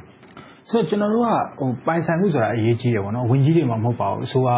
ခုနကျွန်တော်ဘီရိုကရေစီရန်တရားက ထိပ်ပိုင်းပုံကိုယ်တွေကအစားအရေးကြီးတယ်ပေါ့ဆိုတော့အခု ဒီအစိုးရကို ကျွန်တော်တို့က အဲ့ဒါတွေလုပ်ပါလို့ တိုက်တွန်းတာလေအမွေချန်ထားခဲ့စီချင်တာပေါ့ဆိုတော့ဒီအစိုးရဒီလိုလုပ်ခဲ့ရင် နောက်အစိုးရ မလွဲမသွေ လုပ်ရတော့ပေါ့ပေါ့နော်စာအိတ်တွေ ပိတ်ထားတယ်ဆိုဥပမာတစ်ခုကျွန်တော်ပြောချင်တယ်ပေါ့နော်ဆိုတော့အဲ့ဒါ ဘာလဲဆိုတော့ကျွန်တော် right to information ပေါ့နော် right to information law ပေါ့သတင်းချက်လက် သိပိုင်ခွင့် ရပိုင်ခွင့် ဥပဒေတည်းရဲ့ကျွန်တော်တို့စီမှာ အလောတကြီး လိုနေတယ်လို့ ကျွန်တော်ထင်တယ်ဟိုအမြန်လည်းလုပ်တင်တယ်လို့ ကျွန်တော်ထင်တယ်ဒါကိုလုပ်ဖို့ကြိုးစားနေကြတယ်အခုချိန်ကြီးတော့အကောင့်တွေပေါ်လာသေးဘူးပေါ့နော်ဆိုတော့အဲ့ဒါကိုလှုပ်ချင်းအပြင်ကျွန်တော်အဂိလိုက်စားမှုကိုတိုက်ဖြတ်ရမယ်တော်တော်လေးထောက်ကူပြုနိုင်တဲ့အနေအထားမျိုးရှိတယ်ဒါဟိုသူကိတနာစာတွေမှာလည်းဒီလိုပဲပြောကြပါတယ်ဆိုတော့အဲ့တခါကျွန်တော်တို့ဥပမာတစ်ခုကျွန်တော်ပြောမယ်ပေါ့နော်ဥပမာအိန္ဒိယဝန်ကြီးချုပ်ရဲ့ website ကိုတက်ကြည့်လို့ရပါတယ်ဘယ်သူမှဆိုတက်ကြည့်လို့ရတယ်အဲ့ခါမှာသူ့ရဲ့ဒီအိန္ဒိယဝန်ကြီးချုပ်ဒီမိုဒီရဲ့ဟိုဒီအိန္ဒိယ prime minister ဒီ .com တခုပေါ့နော်အဲ့အောက်မှာကျွန်တော်ကြည့်လိုက်တော့ category တစ်ခုခွဲထားတယ်ခေါင်းစဉ်တစ်ခုခွဲထားတယ် right to information ဆိုပြီးခွဲထားတယ်အဲ့ကောင်ကျွန်တော်တို့ကအဲ့ဒီဘာလေး click လုပ်လိုက်တာ ਨੇ အဲ့ဒီမှာကျွန်တော်ဘာတွေ့ရမလဲဆိုတော့ဝင်ကြီးမိုးသမ္မတကနေစပြီးတော့မှနောက်ဆုံးပြည်နယ်ဝန်ကြီးအထိပိုင်ဆိုင်မှုတွေအကုန်လုံးကို PDF တွေတင်ထားတယ်ရှိတယ်။အဲ့ဒါကလည်းအဲ့ဒီပိုင်ဆိုင်မှုဆိုတာကလည်းသူ့အစိုးရတက်တန်းအတွက်မဟုတ်ဒီတစ်နှစ်အတွင်းမှာသူဘယ်လောက်ပိုင်ထားလဲသူ့မှာပတ်စံဘယ်လောက်ရှိလဲဘဏ်ထဲမှာငွေကြေးဘယ်လောက်ရှိလဲအိမ်ဘယ်နှလုံးပိုင်တယ်လဲမြေဘယ်နှကွက်ပိုင်တယ်လဲသူ့မှာသားသမီးဘယ်နှယောက်ရှိတယ်လဲသားသမီးကဘာလုပ်တွေလုပ်နေလဲဆိုတာကိုကျွန်တော်တို့ကဟိုထုတ်တောင်းမှမဟုတ်ဘူးလူလူသိအောင်တခါတည်းသူ့ website ကနေတခါတည်းကြီးညာထားတာဆိုတော့ဒါက right to information နဲ့မှာပါသွားတယ်ပေါ့နော်ကျွန်တော်တို့စီမှာလည်းအဲ့လိုလုပ်လို့ရပါတယ် ဆရာကို ချိန်ခွင်ရှိပါလား။ကျွန်တော် မေးတာလား။ဟုတ်ကဲ့။ဆရာကို မေးတာပါ။ဟုတ်ပါပြီ။အဲဒီတော့ အခုတော့ ပိုင်ဆိုင်မှုကို နိုင်ငံတော်သမ္မတကြီးက သူ့ပိုင်ဆိုင်မှုကို ဖော်ပြပေးပြီးပေါ့ဗျာ။စပြီးတော့ စံပြအဖြစ်နဲ့ ထုတ်ဖော်လိုက်ပြီပေါ့ဗျာ။အဲဒီတော့ အဓိပ္ပါယ်က ကျန်တဲ့လူတွေလည်း ထုတ်ဖော်ကြပါဆိုပြီးတော့ တိုက်တွန်းလိုက်တဲ့ အဓိပ္ပါယ်ပါပဲ။အဲဒီတော့ အခုခေတ်က အရင်လို မဟုတ်ဘူး website တွေရှိတယ် ခုနက right to information ဆိုတဲ့နေရာမှာ အဲ့ဒီ website ကို တင်လိုက်ရုံပဲလေဟုတ်ကဲ့အဲ့ဒီဟာကဟိုအရင်တော့ဆိုလို့ရှိရင်တော့ဟိုကျွန်တော်က ကိုယ်တိုင်လုပ်ဖူးလို့ ပြောတာပါ ကျွန်တော် အရင်ကဟိုဘိုးကြီးအုံကျော်ရဲ့ပြည်ပါ ပြည်တဲ့ရေးကဟုတ်ကဲ့နော်အဲသူကဟိုဟိုလူသမားကောင်စီ ဥက္ကဋ္ဌ ဖြစ်သွားတယ် နောက်ပိုင်း အလုပ်သမားနဲ့ လူမှုဝန်ထမ်းဝန်ကြီးပါ အဲ့ဒီတော့ သူ့ပိုင်ဆိုင်မှုတွေကိုစည်ရင်းကို ကျွန်တော်ကိုယ်တိုင် ပါတီဌာနချုပ်ကို သွားပေးရပါတယ်နော် အဲ့ဒီတော့ကဟိုအဲ့လို VIP တွေအားလုံးရဲ့ ပိုင်ဆိုင်မှုတွေကို ပါတီဌာနချုပ်ကို ပေးရပါတယ် ဒါပေမဲ့ဟိုအဲ့တော့တော့ ပွင့်လင်းမြင်တာမှု မရှိတဲ့အတွက် ပြည်သူတွေကိုတော့ ထုတ်ဖော်ပေးတာ မရှိဘူးပေါ့နော်ဟုတ်ကဲ့အခုက ပွင့်လင်းမြင်တာမှုလည်း ဖြစ်ပါပြီတော့ပြည်သူတွေကို ပေးခြင်းရင်လည်းတော့ဟိုတရေစာအနေကျင်နာကျင်ညာနေစရာလည်း မလိုဘူးနော်ခုနပြောလို့ဟို internet တွေ website တွေတော့ အကုန်ရှိနေပြီပဲ။လုပ်ပိုင်ခွင့်ရှိတဲ့လူ၊အာဏာရှိတဲ့လူ အဂတိလိုက်စားရင် တိုင်းပြည်က ပိုပြီးနစ်နာပါတယ်။အရမ်းနစ်နာတယ်။ကျနော်တို့ အများကြီးကြုံတွေ့ခဲ့ဖူးတယ်။ဥပမာလေးတခု ပြောပြမယ်။ရွှေဝါဆပ်ပြာတောင့်တွေ ထုတ်တယ်။အဲဒီ ရွှေဝါဆပ်ပြာတောင့်တွေ ထုတ်တော့ တတောင့်ကို Eight Century Cost ဆိုပြီးတော့ အောက်လက် ချက်နေရတယ်อืมအဲ့ဒါကိုဟို14ချက်ဆိုပြီး တင်လိုက်တယ် တင်ပြီးတော့ ပြည်သူတွေကို ရောင်းတယ် ပြည်သူတွေကနော်ဟိုအမှန်ကဟို profit margin လေးတစ်ခုတင်ပြီး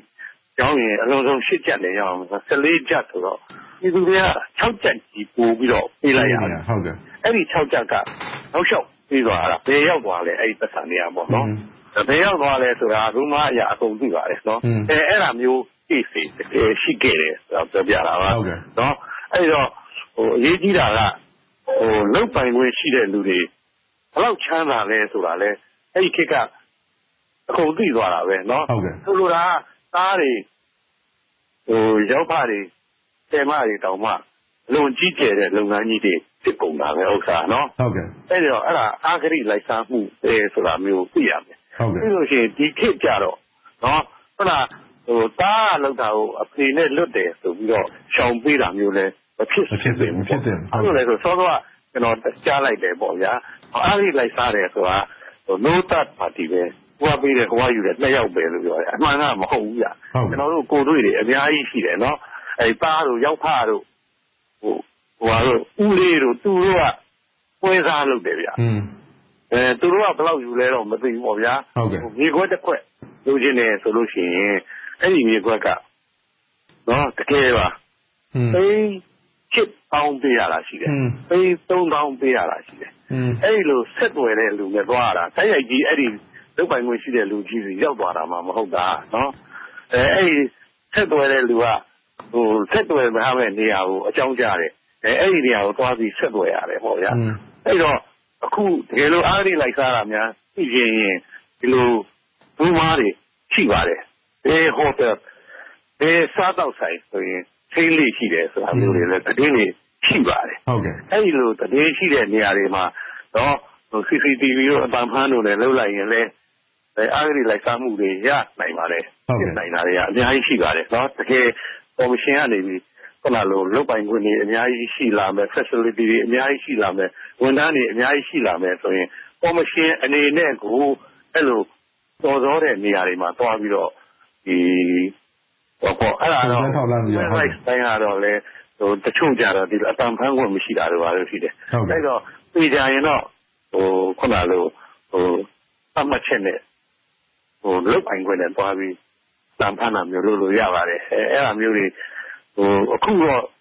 တော်တော်လေးတော့ ပါးသွားပါပြီ။ရှိခဲ့ဖူးတာကို ကျနော်ပြောပြတာ။အဲဒီတော့ရှိခဲ့ဖူးတာ ပြောရခြင်း အဓိပ္ပါယ်က ဒါမျိုးတွေရှိတယ်။ဒီလိုဖြစ်တတ်တယ်။အဲဒါမျိုးလုပ်ရင်လမ်းကြောင်းတွေကို ကြိုပြီးမြင်မယ်ပေါ့ဗျာ။အဲဒါမျိုး အခုလုပ်နေတဲ့လူတွေ သိဖို့လိုတယ်ဆိုတာကို ကျနော်တို့က ကြုံတုန်းမှာလည်းအဲဒါလေးတင်ပြချင်တာပါ။ကျေးဇူးအများကြီးတင်ပါတယ်ဆရာ။ကိုရမ်းဗြဲက လူရှိပါလားခင်ဗျာ။ဟယ်လို။ယန္တရားပြောပါခင်ဗျ။ယန္တရား လည်ပတ်မှုကတော့ မဟုတ်ဆရာကြီးဆရာခင်ဗျဦးစောလင်ရှိပါလားဆရာကြီးခဏလေးဦးစောလင်ရှိပါလား sorry ဆရာကြီးဆရာခင်ဗျခဏလေးဦးစောလင်ရှိပါလား hello တယ်လီဖုန်းလိုင်းမကောင်းဆိုတော့ကျွန်တော်တို့ဒီနောက်ဆုံးရင်လည်းကျွန်တော်တို့ဟိုဆွေးနွေးကြတဲ့အခါမှာကျွန်တော်တို့အခုသွားနေတဲ့ပုံစံအရဆိုရင်ကျွန်တော်တို့အစတော့ okay စထွက်လာပြီပေါ့နော်စထွက်လာပြီဆိုတော့ဘလောက်အတိုင်းတာအထိဟို သွားလို့ရနိုင်မလဲခဏပြောသွားတယ်အစအဦးဆုံးမှာဒီကိုညီလေးဆွေးနွေးသွားတဲ့အထက်မှာကျွန်တော်တို့သွားနေရတဲ့ပုံစံတွေကသုံးချောင်းတောက်ပုံစံမျိုးတပြိုင်တည်းသွားနေတယ်သွားနေရတော့အကန့်အသတ်ကတော့ရှိမှာပဲဟုတ်တယ်အကန့်အသတ်ကတော့ရှိမှာပဲဆိုတော့ဒါကြီးကတစ်ချိန်ကြလို့ရှိရင်ဟိုမထိရောက်ဖက်နဲ့ဟန်ပြလို့ရတယ်လို့အနေထားမျိုးများဖြစ်သွားနိုင်တာဆိုကျွန်တော်ဆိုရင်တော့ဒီနိုင်ငံရေးအားပြိုင်မှုတွေကြားထဲမှာကော်မရှင်ကမြေသားပြင်ဖြစ်သွားမှာကိုကျွန်တော်ဆိုရင်နော် ဆိုဥပမာခုနကျွန်တော်ပြောတဲ့အတိုင်းပါပဲဟိုလူမျက်နှာကြည့်ရမလားပြောဒါရှိခဲ့တယ်ဆိုရင်ပေါ့နော်ဆိုအဲ့လိုပဲဖြစ်ဖို့အတွက်ကော်မရှင်ကိုဒါပို့ပြီးတော့မှလွတ်လပ်စွာလုပ်ပိုင်ခွင့်ပေးတင်တယ်လို့ကျွန်တော်ထင်တယ်အဲနောက်တစ်ခုကတော့ဥပဒေကတော့အဲမကြခင်ရပ်ပိုင်းမှာအတည်ပြုပြီးတော့မှပြင်ဆင်လိုက်တဲ့ဥပဒေအရထွက်လာမယ်ပေါ့နော်ထွက်လာတဲ့အခါမှာခုနဘယ်လိုပဲပြောပြောပါဒီနိုင်ငံရေးအဲယာရုတွေနဲ့ပတ်သက်ပြီးအာဂိလိုက်ယာရုမှရှိနေတဲ့သူတွေအာဂိလိုက်စားမှုနဲ့ဖြစ်ရင်ထောင်ဒဏ်15နှစ်ထိချနိုင်တဲ့ ဟာမျိုးဆိုတာလည်းဒါပဲအတိုင်းအတာတစ်ခုတော့ ကောင်းတဲ့အချက်ပေါ့နော်ဒီလိုပဲဒီဟိုဟာတွေကလည်းလွတ်နေတာတော့ မဟုတ်ပါဘူးဒီညွန်ချုပ်တွေ အုပ်ချုပ်ရေးအဖွဲ့တွေဆိုတာလည်းသူတို့ ထောင်15ကြီးဆိုအတိအကျတော့ မပါပြီမဲ့လို့ သူတို့လည်းရေးယူနိုင်မဲ့ဟာတွေအကြောင်းတရားတွေ အများကြီး ရှိနေတာပေါ့နော်ခုနအထူးသဖြင့်ကတော့ကြော်စောသတင်းကိစ္စပေါ့ဒါကလည်းကျွန်တော်တို့ အမြဲတမ်း အစဉ်စိုက် တောင်းဆိုကြတာပေါ့နော်တိုင်စာကိစ္စမှာတော့ အားနည်းချက်တွေ ရှိနေနိုင်ပါတယ်ဆိုတော့ဘယ်လိုနည်းနဲ့မှ တိုင်စာပြည့်စုံတာလဲဆိုတဲ့ ပြဿနာလည်းကျွန်တော်တို့ရှိနေသေးတယ်နော်ဘာလို့ပယ်လိုက်တဲ့ တိုင်စာတွေကလည်းအများကြီးဆိုတော့ ဘာကြောင့်လဲ ဘယ်အချက်အချက်လည်းမပြည့်စုံလို့လားပေါ့နော်။တိုင်တဲ့သူ စိတ်ပြတ်သွားတဲ့ အနေအထားမျိုးတွေလည်း ဖြစ်နိုင်တယ်ပေါ့နော်။ဆိုတော့အခု ကျွန်တော် သိရသလောက်ဆိုရင်လည်းတချို့တိုင်တဲ့အဲအရေးယူမှုတွေ မလာသေးတဲ့အတွက်ကြောင့်သူတို့ စိတ်ပြတ်သွားတာမျိုးတွေ ရှိတယ်။နောက် လွဲမှားတိုင်တာတွေလည်း ရှိကောင်းရှိနိုင်တာပေါ့နော်။အဲ့တော့ တိုင်စာတွေကိုလည်း အာယူပါအဲတခါ ကျွန်တော်တို့ မမှန်သတင်းအဲ sorry ဒီကြော်သောသတင်းကိစ္စတွေကိုလည်း အရေးယူစေခြင်းနဲ့အထူးသဖြင့် မီဒီယာက ထောက်ပြတာတွေကို social media က ထောက်ပြတာတွေကျွန်တော်သတင်းမီဒီယာက ထောက်ပြတာတွေ အရေးကြီးဆုံးက သတင်းမီဒီယာပေါ့နော်သူတို့တွေရဲ့ဒီအခန်းကဏ္ဍ အရေးအရန်အရေးကြီးတယ် သူတို့ရဲ့ ဖော်ပြချက်တွေကို ကော်မရှင်က စုံစမ်းတင်တယ် သူတို့တခု ထွက်လာပြီဆိုရင်ဟိုကျွန်တော်တို့ဒီရန်ကုန်တိုင်းခုန ကျွန်တော် ဥပမာပြောခဲ့တဲ့ ကိစ္စမျိုးတွေပေါ့နော်အဲ့လိုဟာမျိုးတွေဆိုရင်ကျွန်တော်စုံစမ်းတင်တယ် ဒီနည်းနဲ့ အဲအာယူတင်တယ်ပေါ့နော်ဟိုအခုဥပဒေအတည်ပြုသွားပြီးတော့သူတို့ဘယ်လောက်လုပ်နိုင်လဲဆိုတော့ကျွန်တော်တို့စောင့်ကြည့်ရမှာပေါ့အဲတေးဆိုရင်ကတော့ဒီရွက်ကောက်ပွဲနီးလာတဲ့ကာလဘာပဲပြောကျွန်တော်နှစ်နှစ်ခွဲရှိသွားပြီပေါ့မကြာခင်မှာနှစ်နှစ်ခွဲပြည့်တော့မယ်ပေါ့ဆိုတော့ပြန်ကြည့်ရင်တော့သမရဦးသိန်းစိန်လက်ထက်မှာအဲနှစ်နှစ်ခွဲလောက်ကြာမှသူကလည်းအမှန်တရားကိုမြင်တာပြဘာဆက်လုပ်ရမလဲဆိုတော့ဒါပေမဲ့တိတ်နောက်ကျသွားတယ်နောက်ပိုင်းနောက်ပိုင်းဘာမှမလုပ်နိုင်ဘူးအနေတော့ဘာလို့ပြိုဆင်းသွားတော့အရန်တရားအခုအဲလက်ရှိကျွန်တော်တို့ NLD အစိုးရလည်းနှစ်နှစ်ခွဲကြီးပါလောက်မှသူဘာဟုတ်ဟိုနောက် အထူးအထူးဖြင့် ဘာကိုအမွေချန်ထားမလဲပေါ့နော်သူ ဆက်နိုင်ပြီပဲဖြစ်ဖြစ်ဖြစ်ဖြစ်စေပေါ့နော်2020ယူတော့ပွဲအလုံးမှာဆိုတော့ခုန ကျွန်တော်ပြောသလိုပဲ အသွင်ကူးပြောင်းရေးကလည်း၃ချောင်းတပြိုင်တည်းကျွန်တော်တို့လုပ်နေရတယ် တခြား mechanism တွေ အားနည်းချက်တွေလည်းအများကြီးပဲဥမာ လူခွင့်ကော်မရှင်မှာလည်းပြဿနာတွေ အများကြီးရှိတယ်ယူကောက်ပွဲကော်မရှင်မှာလည်းပြဿနာတွေ အများကြီးရှိတယ် အဲ့ဒီမှာမှကျွန်တော်တို့အရေးကြီးဆုံး အခု ဆွဲထုတ်လိုက်ပြီးအာဂရိလိုက်ဆောင်မှု တိုက်ဖျက်ရေးကော်မရှင်ရဲ့ အခန်းကဏ္ဍပေါ့ဆက်လုပ်နိုင်ဖို့ဆိုရင်ဒီယုံကြည်မှု ရှိဖို့လိုတယ် လောလောဆယ် အနေထားရတော့ ကျွန်တော်အဆုံးမပြောခဲ့သလိုပဲအဲ ပထမဆုံးအဖွင့်မှာတော့ဒီနှစ်တကူလက်ဆောင်350ကိစ္စနဲ့ဥကျုံသွားခဲ့တယ်အခုဥကျုံဝင်ကိစ္စနဲ့တော့အခြေခံသွားတယ်လို့ကျွန်တော်ထင်တယ်အဲ့ဒါကိုပြန်ဆယ်ဖို့အတွက်နောက်ထပ်ငါးကြီးကြီးဖမ်းပြီးဖို့လိုရလိမ့်မယ်လို့ကျွန်တော်ထင်ပါတယ်ဆရာအောင်ရှင်ဘွားရှိပါလားခင်ဗျဟုတ်ကဲ့ရှိပါတယ်ဆရာဒီဟိုကော်မရှင်ကတော့အခုစပြီပေါ့နော်ဒီအမေခဏပြောသွားတယ်ကိုနေထွန်းနိုင်ဆွေးနွေးသွားတဲ့ခါမှာတက်တန်းကြံတက်တန်းကြံတဲ့ကာလနည်းနေတယ်လို့ဖြစ်နေတယ်အဲ့တော့ဘယ်လိုအမွေထားခဲ့တဲ့လဲဘာတွေအကန့်အသတ်တွေရှိရှိနေနိုင်လဲအခုဒီကော်မရှင် အစ်စ်လဲဖွဲ့ပြီးပြီ ဥပဒေအသစ်လည်း ထွက်တော့မယ်။ဥပဒေကတော့ ထုံးစံအတိုင်းပေါ့ဗျာ။သူ့ဟာကွက်လေးတွေတွေ့ရင် လိုအပ်ချက်တွေ့ရင်တော့ ပြင်လို့ရတဲ့ ဥပဒေဖြစ်ရမှာ။ဥပဒေဆိုတာ လူလုပ်တာကို။အဲဒီတော့ဟာကွက်တွေ့ရင်တော့ ပြင်တာပေါ့။ဒါပေမဲ့ သေချာစဉ်းစားပါ။တစဉ်းစားပြီးတော့ ခဏခဏ ပြင်ရတယ်ဆိုရင်တော့လည်းဒါဥပဒေမဟုတ်ဘဲနဲ့ လုပ်ထုံးလုပ်နည်းပဲ ဖြစ်သွားမှာပေါ့နော်အဲ့ဒါကြောင့်သံဃာမပြင်ရအောင်လဲတေချာဟို ဥပဒေပြုတဲ့ လွှတ်တော်ကိုယ်စားလှယ်တွေပေါ့ဗျာ။ဥပဒေအဖွဲ့လည်းရှိတယ်။ရေးရာအဖွဲ့ကနေပြီးတော့ ဥပဒေကြမ်းကို သေချာစိစစ်၊စိစစ်ပြီးတော့ ကိုက်မီဆိုမှ လုပ်တာပေါ့။အဲဒီတော့ အခုဟာက အမွေကောင်းတခုပါပဲ။စပြီးတော့ လုပ်လိုက်တဲ့ ပုံစံလေးကတော့ အရေးယူတာတွေကိုတော့ တွေ့နေရပြီပေါ့ဗျာ။အဲဒီတော့ အမွေရပြီးရင် နောက်အစိုးရကတော့ နောက်ခေတ်ဆိုတာက ဘယ်လို စိုးရတက်မလဲဆိုတဲ့အပေါ်မှာ မူတည်တာပေါ့ဟုတ်ကဲ့အဲအဲ့တော့ဟိုအစိုးရက ပွင့်လင်းမြင်သာတဲ့စိုးရဆိုရင်တော့ ဆက်ပြီးတော့ အဲ့အမွေကို ယူသွားလို့ရတယ် ကျွန်တော်တို့ဒီအဂရိလိုက်စားမှုဆိုတာကဒီမီဒီယာကခုနပြောတဲ့ အရေးကြီးဆုံးပါပဲဟုတ်ကဲ့နော်ဘာလို့လဲဆိုမီဒီယာကနေ ထွက်ပေါ်လာမှ ပြည်သူတွေကလည်း သိတယ် ပြီးတော့ကြောင့်မီဒီယာကဟိုထွက်ပေါ်လာရင်ဟို ကျန်တဲ့ ဥပမာတချို့ဆိုလို့ရှိရင်ဟိုဝမ်းရံတာလို့ ရသွားတာပေါ့နော်ဟိုအင်အားသိချိတဲ့လူကို အင်အားရှိတဲ့လူရဝမ်းရံလို့ရပတ်ဆိုင်ရာ လွတ်တော်ကိုယ်စားလှယ်အတောင်ိုက်ကူလို့ ရတာပေါ့နော် အဲ့လို ဖြစ်လာလို့ရှိရင်အေးမယူလို့ကို မရတော့ဘူးပေါ့ဟုတ်ကဲ့အဲ့အမျိုးတွေဖြစ်အောင်လို့ဒီအားစိလိုက်စားမှုဒီရန်တရားကြီး လည်းပတ်ဖို့ရဆိုလို့ရှိရင်တော့အားစိလိုက်စားမှုကို တိုက်ဖြစ်မဲ့လူတွေကလည်းဒီ အချက်တွေ တော်တော်စုပါပဲဗျဟုတ်ကဲ့လိုအပ်တဲ့ချက်လက်တွေပေါ့ဗျာနော်ဟုတ်ကဲ့ဆရာကြီး ကျေးဇူးအများကြီးတင်ပါတယ်ကျွန်တော်တို့အချက်ဟုတ်ကဲ့အချိန်ကြောက်ပါခင်ဗျ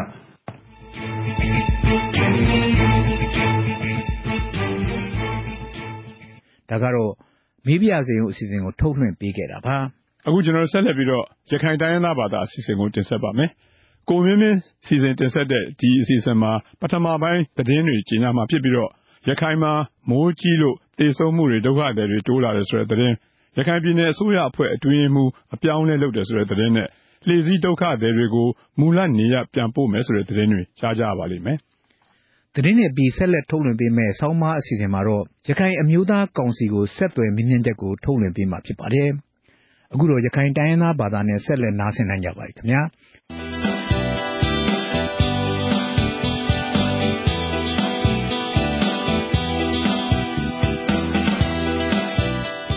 ပါလီဇောပါ RFA ရခိုင်တာသာဘာသာအစီအစဉ်ကကိုဆိုပါရဒီကနေ့ခရိုက်တာဂရိတ်2010ရှယ်ခုနိုင်ဇွန်လစေခဏရတလုံးနေနေမို့တပမှာပဲစိန်ထုံလုံးတွန်စားနေရရရခိုင်တောင်းရတာပါတာအစီအစဉ်ကိုကျွန်တော်မမောင်ကတာဝန်ယူထုံလုံးတွန်စားပြလာဖို့ပြပါတယ်ဒီတပည့်နာထမပေါ်တော်ဒီထဲမှာရခိုင်မှာမိုးစားတိုက်ရောသွင်းနေတဲ့ဒုက္ခတွေရှိလာပဲတီဆုံးသူဒီပါရှိလာဆိုရတော့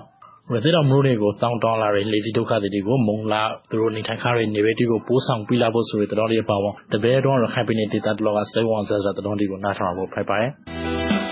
ရခိုင်ပြည်နယ်မှာ ရာသတဘက်တစ်ခုလုံး မိုးစားတိုက်ပေါ်သွဲမှုကမိုးရီရီရှန်မူတင်းနဲ့တူလီပွန်ဒီပါ တိုက်ခါပြီးတဲ့ဒီစွန့်ပူရှိုင်ဦးထိ ရှိလာရပောင်းဒုက္ခတဲ့များပါလေရှိလာပါတယ်စိုက်တွေ တောင်ကိုအန်နဲ့မရာဦး ပေါတော့စားတဲ့မိုးနေဒီကလူ ရှိုင်ရောက်ဆိုဒီစွန့်ခါပြီးပွန်လီဘရောင်းငါဖင်ထွန်းနေစိန်မှာဒီစွန့်မှုက အများဆုံးဖိုင်းနေပါတယ် ရောဘရောမရာဦးတင်တွေနဲ့မော်ဘရမိုနေဒီမှာလေမူရီရီရှန်မူဒီတော့ဒုက္ခတိကိုမုံလာနေတာကနေဘေကွန်ရာကိုဖီတောင်းထားရပိုင်းရေဝန်စိတ်တွေအဝေးပရီလဲမှာပေါ်မှာတရှိရမယ်အီအန်ကားလဲမှာဆိုကြတဲ့ပေထရာနိဘလောက်လန်ပရတောက်လာတဲ့ဒေါ်လာနဲ့အထွေးတိကိုစတင်နေပို့ဆောင်ပြီးနေရလို့တော်ရရှိပါတယ်ရခိုင်ပြည်နယ်ဆိုရအဖွဲ့အတွင်းမှဦးတင်မောင်ဆွေကိုစကိုင်းတိုင်းဒေသကြီးတို့ပရောင်ခွေတာဝန်ထက်ဆောင်ဖို့အထူးတဲ့အုပ်ချုပ်ရေးဦးစီးဌာနရုံးချုပ်ကဇွန်လစင်နရာနေ့မှာညွှန်ကလိုက်ကောင်ပြည်နယ်ထွေရုံးကတည်ရပါတယ်ဦးတင်မောင်ဆွေသော လာရှိရထွန်းနေပဲစကိုင်းတိုင်းဒေသကိုပရောင်ရဖို့ဖိုက်ပနာသူညရမှာကရှောင်းပြည်နယ်ဆိုရအဖွဲ့ညွှန်ကမှုဦးညီညီမောင်ကရာထူးတိုးနဲ့ပရောင်ရတာဝန်ထက်ဆောင်လာဖို့လေးဖိုက်ပါတယ်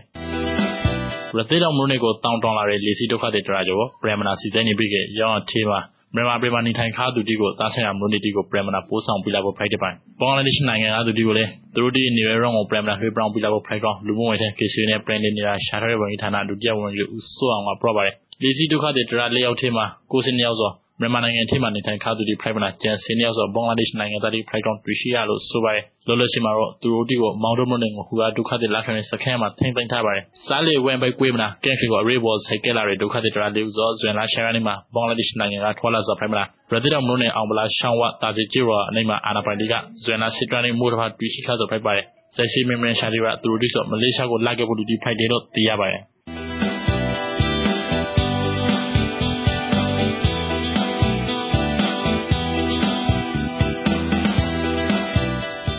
စဆာလာပရိကတတော်အစီအစဉ်တီတွန်ဆာပြီးလာတဲ့ရှင်မှာဒီတစ်ပတ်တော်စတဲ့မိမရှာဖရိုက်ခိုင်ပြည်မျိုးသားကောင်စီကအထွေထွေတွန်းမှုဥထွန်းဆိုတဲ့စတဲ့မိမရှာကိုထုံလုံးတွန်ဆာပြရဖို့ဖိုက်ပါတယ်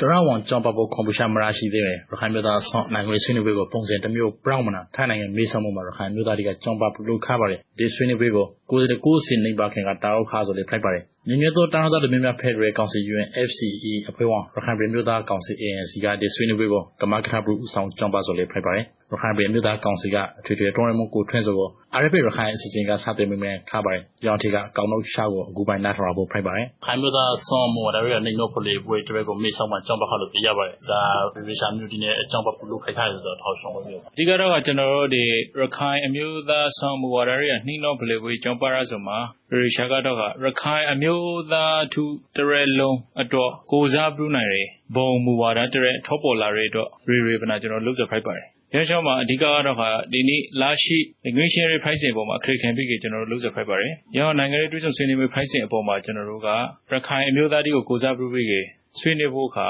ကျွန်တော်တို့မှာဘုံမူဝါဒတွေအခုထပ်ပြုစုနိုင်ကြမရှိသေးပါ NCA ကိုလာမဲ့ retro target တွေရခိုင်ပြည် Liberal Party အနေနဲ့လည်းလုခွန်မရ နောက်ပြီးက2015အထူးရွေးကောက်ပွဲမှာ အနိုင်ရခရရခိုင်အမျိုးသားပါတီ ANP အနေနဲ့လည်းတော့လုံလို့မရရုံနေမဖိုက်နေ နောက်ပြီးရောအနိုင်ရပါတီပါ NCA လာမဲ့ရီထိုးထားရပါတီပါ သူတို့ နှစ်ဖွဲ့ပေါင်းပြီးကကျယ်ရလူထုကိုယ်စားလှယ်ဒီနဲ့ ကော်မတီဒီအလုပ်ဖွဲ့ဒီဖွေးပြီးကသူတို့ ပြောင်းဆောင်ခဲ့တယ်ရရှောင်းလေးလုခွန်မရ ဆိုကကျွန်တော်တို့ကပရီတော့မှာတရဝန်လုခွန်မရအဲကျွန်တော်တို့ရခိုင်ပြည်မြို့သားကောင်စီ ANC အနေနဲ့လေ missionary pricing မှာကျွန်တော်တို့တွေးဆုံဆွေးနွေးမှု pricing မှာရှိနေတယ်ကျွန်တော်တို့လည်းသားနေပြီးက NCA လာမဲ့ရီထိုးနိုင်ရုပ်ကိုညှိလာတယ်တောက်လျှောက်အဲကျွန်တော်တို့လည်းပြည်လည်မှုမရသည်သို့တော်လည်းကျွန်တော်တို့ကဒီနိုင်ငံရေးတွဲဆုံဆွေးနွေးပွဲဖိုက်စဉ်ကိုကျွန်တော်တို့ကယုံကြည်နိုင်ငံရေးတွဲဆုံဆွေးနွေးပွဲဒီဖိုက်လာခဲ့ကျွန်တော်တို့ရခိုင်အမျိုးသားထုတရလုံးကိုစားဆွေးနွေးခဲ့တဲ့ခါမှာရခိုင်မျိုးသားထုတရလုံးဤကိုစားပြုခဲ့တဲ့ ပါတီအဖွဲ့အစည်းဒီကိုယ်စားလှယ်ဒီအနေနဲ့ ကိုစားပြုပြီး project ဒီခါမှာ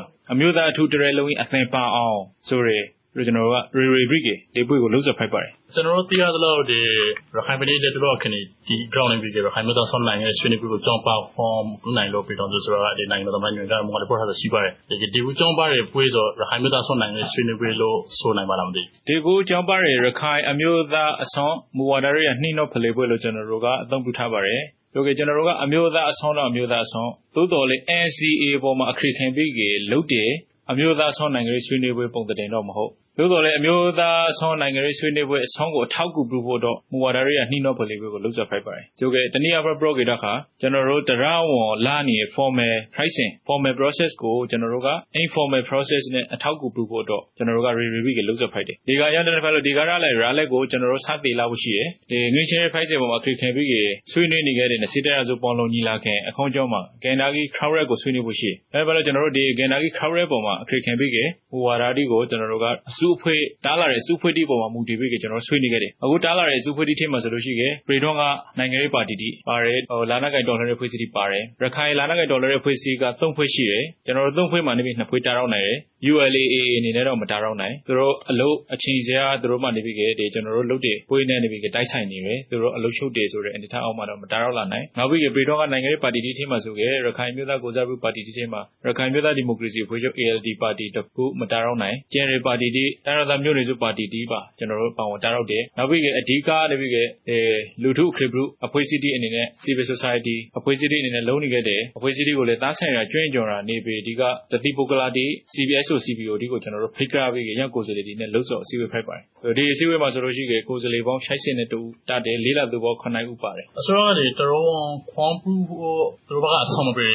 မြတ်သားဆောင်ဒီမော်ရရနီနိုပလီပီကရလာရလာတီကိုပါလာခနိုင်ဘူးလို့ ယုံပြပါလားအပေါ်ကတောင်းလိုက်စားနေအပေါ်မှာ ကျွန်တော်တို့ကတော့ဒီအမျိုးသားတိဖကပြောဆောင်စရာရှိဆိုကိုကျွန်တော်ပြောဆောင်ဆိုဖိုက်တယ်တစ်ဖာနဲ့တစ်ဖာပိုင်းနေကြတယ်ခိုင်းနေကြတယ်ဖဲနေကြတယ်ဒီထားတိလေးဖိုင်းနေဟုတ်တယ်မလားဒီအနိထရုံတိဆိုဇာကောင်းလေးကျွန်တော်တို့တွေးဆုံဆွေးနွေးပြီးစပွဲမှာဖိမလားလို့ဖိုင်းနေဆိုကျွန်တော်တို့ကတွေးဆုံဆွေးနွေးဖေရာဖို့အခွန်လဲပေါ်ပေါက်ကြကျွန်တော်တို့ကရခိုင်မျိုးသားသူတရလုံးကိုစားကျွန်တော်တို့ pro နိုင်ကြဖို့တော့ရီရီပနာကျွန်တော်လှုပ်ကြဖိုက်တယ်တစ်ဖာကနေပြီးကဆိုရောကနေပြီးကလက်ခင်ဒီဖိုက်စီလက်မခင်ဒီဖိုက်စီကျွန်တော်တို့ရခိုင်မျိုးသားသူတရလုံးအနေနဲ့ကျွန်တော်တို့မှပြောစရာရှိတဲ့ကိုပြောဆောင်ရဖို့လှုပ်စရာရှိတဲ့ကိုလှုပ်ရဖို့ရအောင်ခရစ်ခင်အောက်ကနေပြီးကျွန်တော်တို့လှုပ်ဆက်ဖိုက်တယ်ဟုတ်ဘုရားဆိုကျွန်တော်တရားသလောက်ဒီဆွေးနွေးပွဲပါ ရှာတာတချို့ဒီထဲမှာ ရခိုင်ပြည်နယ်စရခိုင်ပြည်ထောင်လို့ဒီသုံးလုံးပေါ်လာဖို့ထီတောင်းဝိဒါဟာတူကိုရပါတယ် ဒီကိစ္စပေါ်မှာဒီခါဒီကူပြနေရှိတဲ့ဇာကောင်ရပါချီပြီးထားဆိုတာဒီကူပြီးပါတော့ကျွန်တော်တို့ တိုင်းပြည်ဆိုပြည်ထောင်စုလို့ ပြောပါတယ် ကျွန်တော်တို့ ရခိုင်ပြည်ဒီလေးပဲ ဒီပြည်ထောင်စုထဲမှာ ပါဝင်နေတယ်ဖွေးဝင်ပြည်နေတခုဖိုင်းနေလာရှိနေထားမှာ ကျွန်တော်တို့ ရခိုင်ပြည်အနေထား နောက်ခင်ကိုက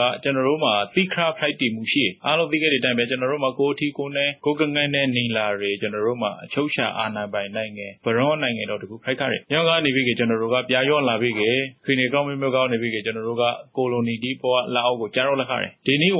ကိုလိုနီဒီလာအောက်ကနေပြီးလွဲပယ်လာဆိုကျွန်တော်တို့မေးခွင့်ရှိကျွန်တော်တို့ကပရိထောင်စုဆိုတဲ့တည်င်းတစ်ခုတည်းမှာနေရကြလေတော့ကျွန်တော်တို့ဒီပရိထောင်စုအဆိုင်မှန်မဟုတ်တဲ့တိုင်းပြည်တည်င်းတစ်ခုအောက်မှာကျွန်တော်တို့ကရောင်းနေ ရတဲ့ဖိုင်လို့ကျွန်တော်တို့ဒီစိုင်းဖန်ရဲ့ပရိထောင်စုကိုတိဆောက်ချောင်းရဲ့အတွက်နဲ့ဒီပရိထောင်စုဆိုလောက်ကမှပရိထောင်တိမတူကွဲပြားရတဲ့တိုင်းရသားဒီပရိထောင်တိနဲ့စုဖွဲ့ထားတယ်လို့ကျွန်တော်တို့ကနားလေရတဲ့ဖိုင်လို့ကျွန်တော်တို့ရခိုင်ပရိထောင်ဒီဒီထိမှာပါဝင်တယ်ဒါပေမဲ့ပရိထောင်စုဆိုကေပရိထောင်မိဖိုင်ဖို့ဖိုက်တယ်ကျွန်တော်တို့ဒီအခု Federal Democracy စနိုက်ကိုကျွန်တော်တို့လာနေတော့ဖိုက်တယ် Federal Democracy စနိုက်ကိုယုံကြည်တော့နဲ့ကျွန်တော် Federal Democracy စနိုက်ကို Program Brown လေးဖို့တော့ဆိုလို့ရှိခဲ့လွဲလွဲစောမိမိစင်တာအလျောက်လာတော့ပူပေါင်းတွေ Federal စနိုက်အခရိခံအောက်မှာပဲကျွန်တော်တို့လာတော့ဖို့ဖိုက်တယ်ဆိုတော့ကျွန်တော်တို့လွဲလွဲစောလာတော့ပူပေါင်းတွေပရိထောင်တဲ့ဖိုက်တယ်ဒီပရိထောင်စုထဲမှာရောအခရိခံနဲ့ကျွန်တော်တို့ကပရိထောင်ဆိုပြီးကကျွန်တော်တို့သတ်မှတ်တယ်ပရိထောင်ဒီနဲ့တိဆောက်ဖို့ဆိုပြီးကရှင်းကဲခံဖိုက်တယ်ကိုထင်းဆိုတော့ဖကတော့ဟိုဒီရခိုင်ပြည်နယ်လို့လာရှိတဲ့မဲ့ခေါ်နေဒီအပေါ်မှာရခိုင်ပြည်ထောင်စားတော့တင်မလိုက်ပါပဲဟို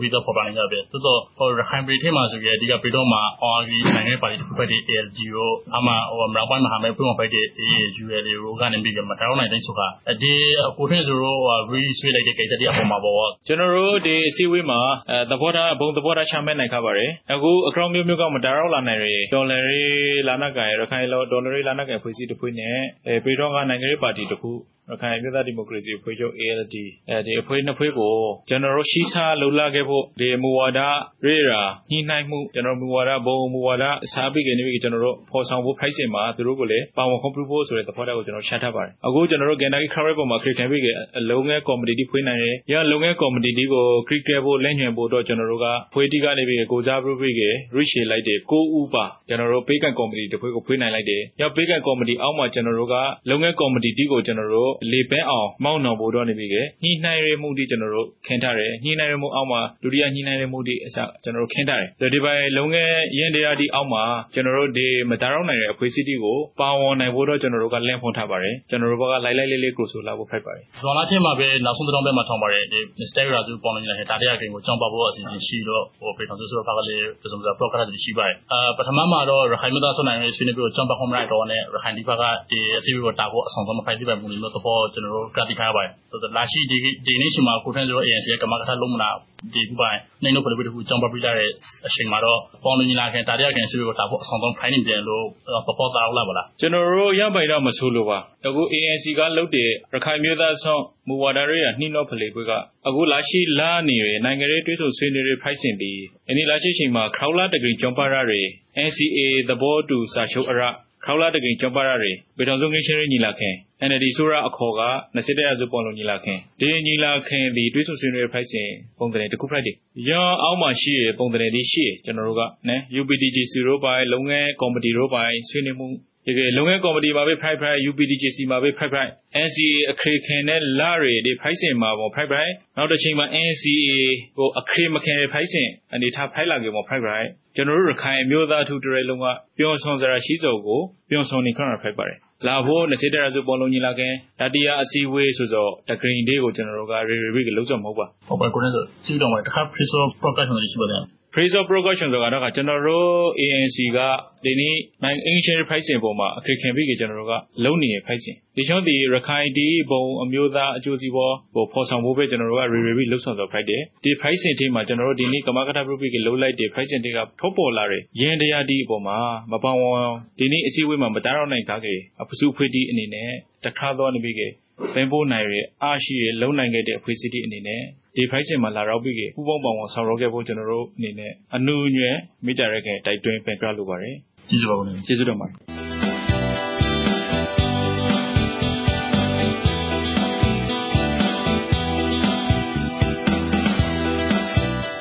"ရခိုင်တိုင်းရင်းသားအစီအစဉ်ကို ထုတ်လွှင့်ပေးခဲ့တာပါ။ဒီအစီအစဉ်နဲ့ပဲ ကျနော်တို့ရဲ့ RFA မနက်ဖြန်ပိုင်း အစီအစဉ်တွေလည်း မကြာခင်မှာ ပြီးဆုံးပါတော့မယ်။ RFA ကို နားဆင်တဲ့အတွက် ကျေးဇူးတင်ပါတယ်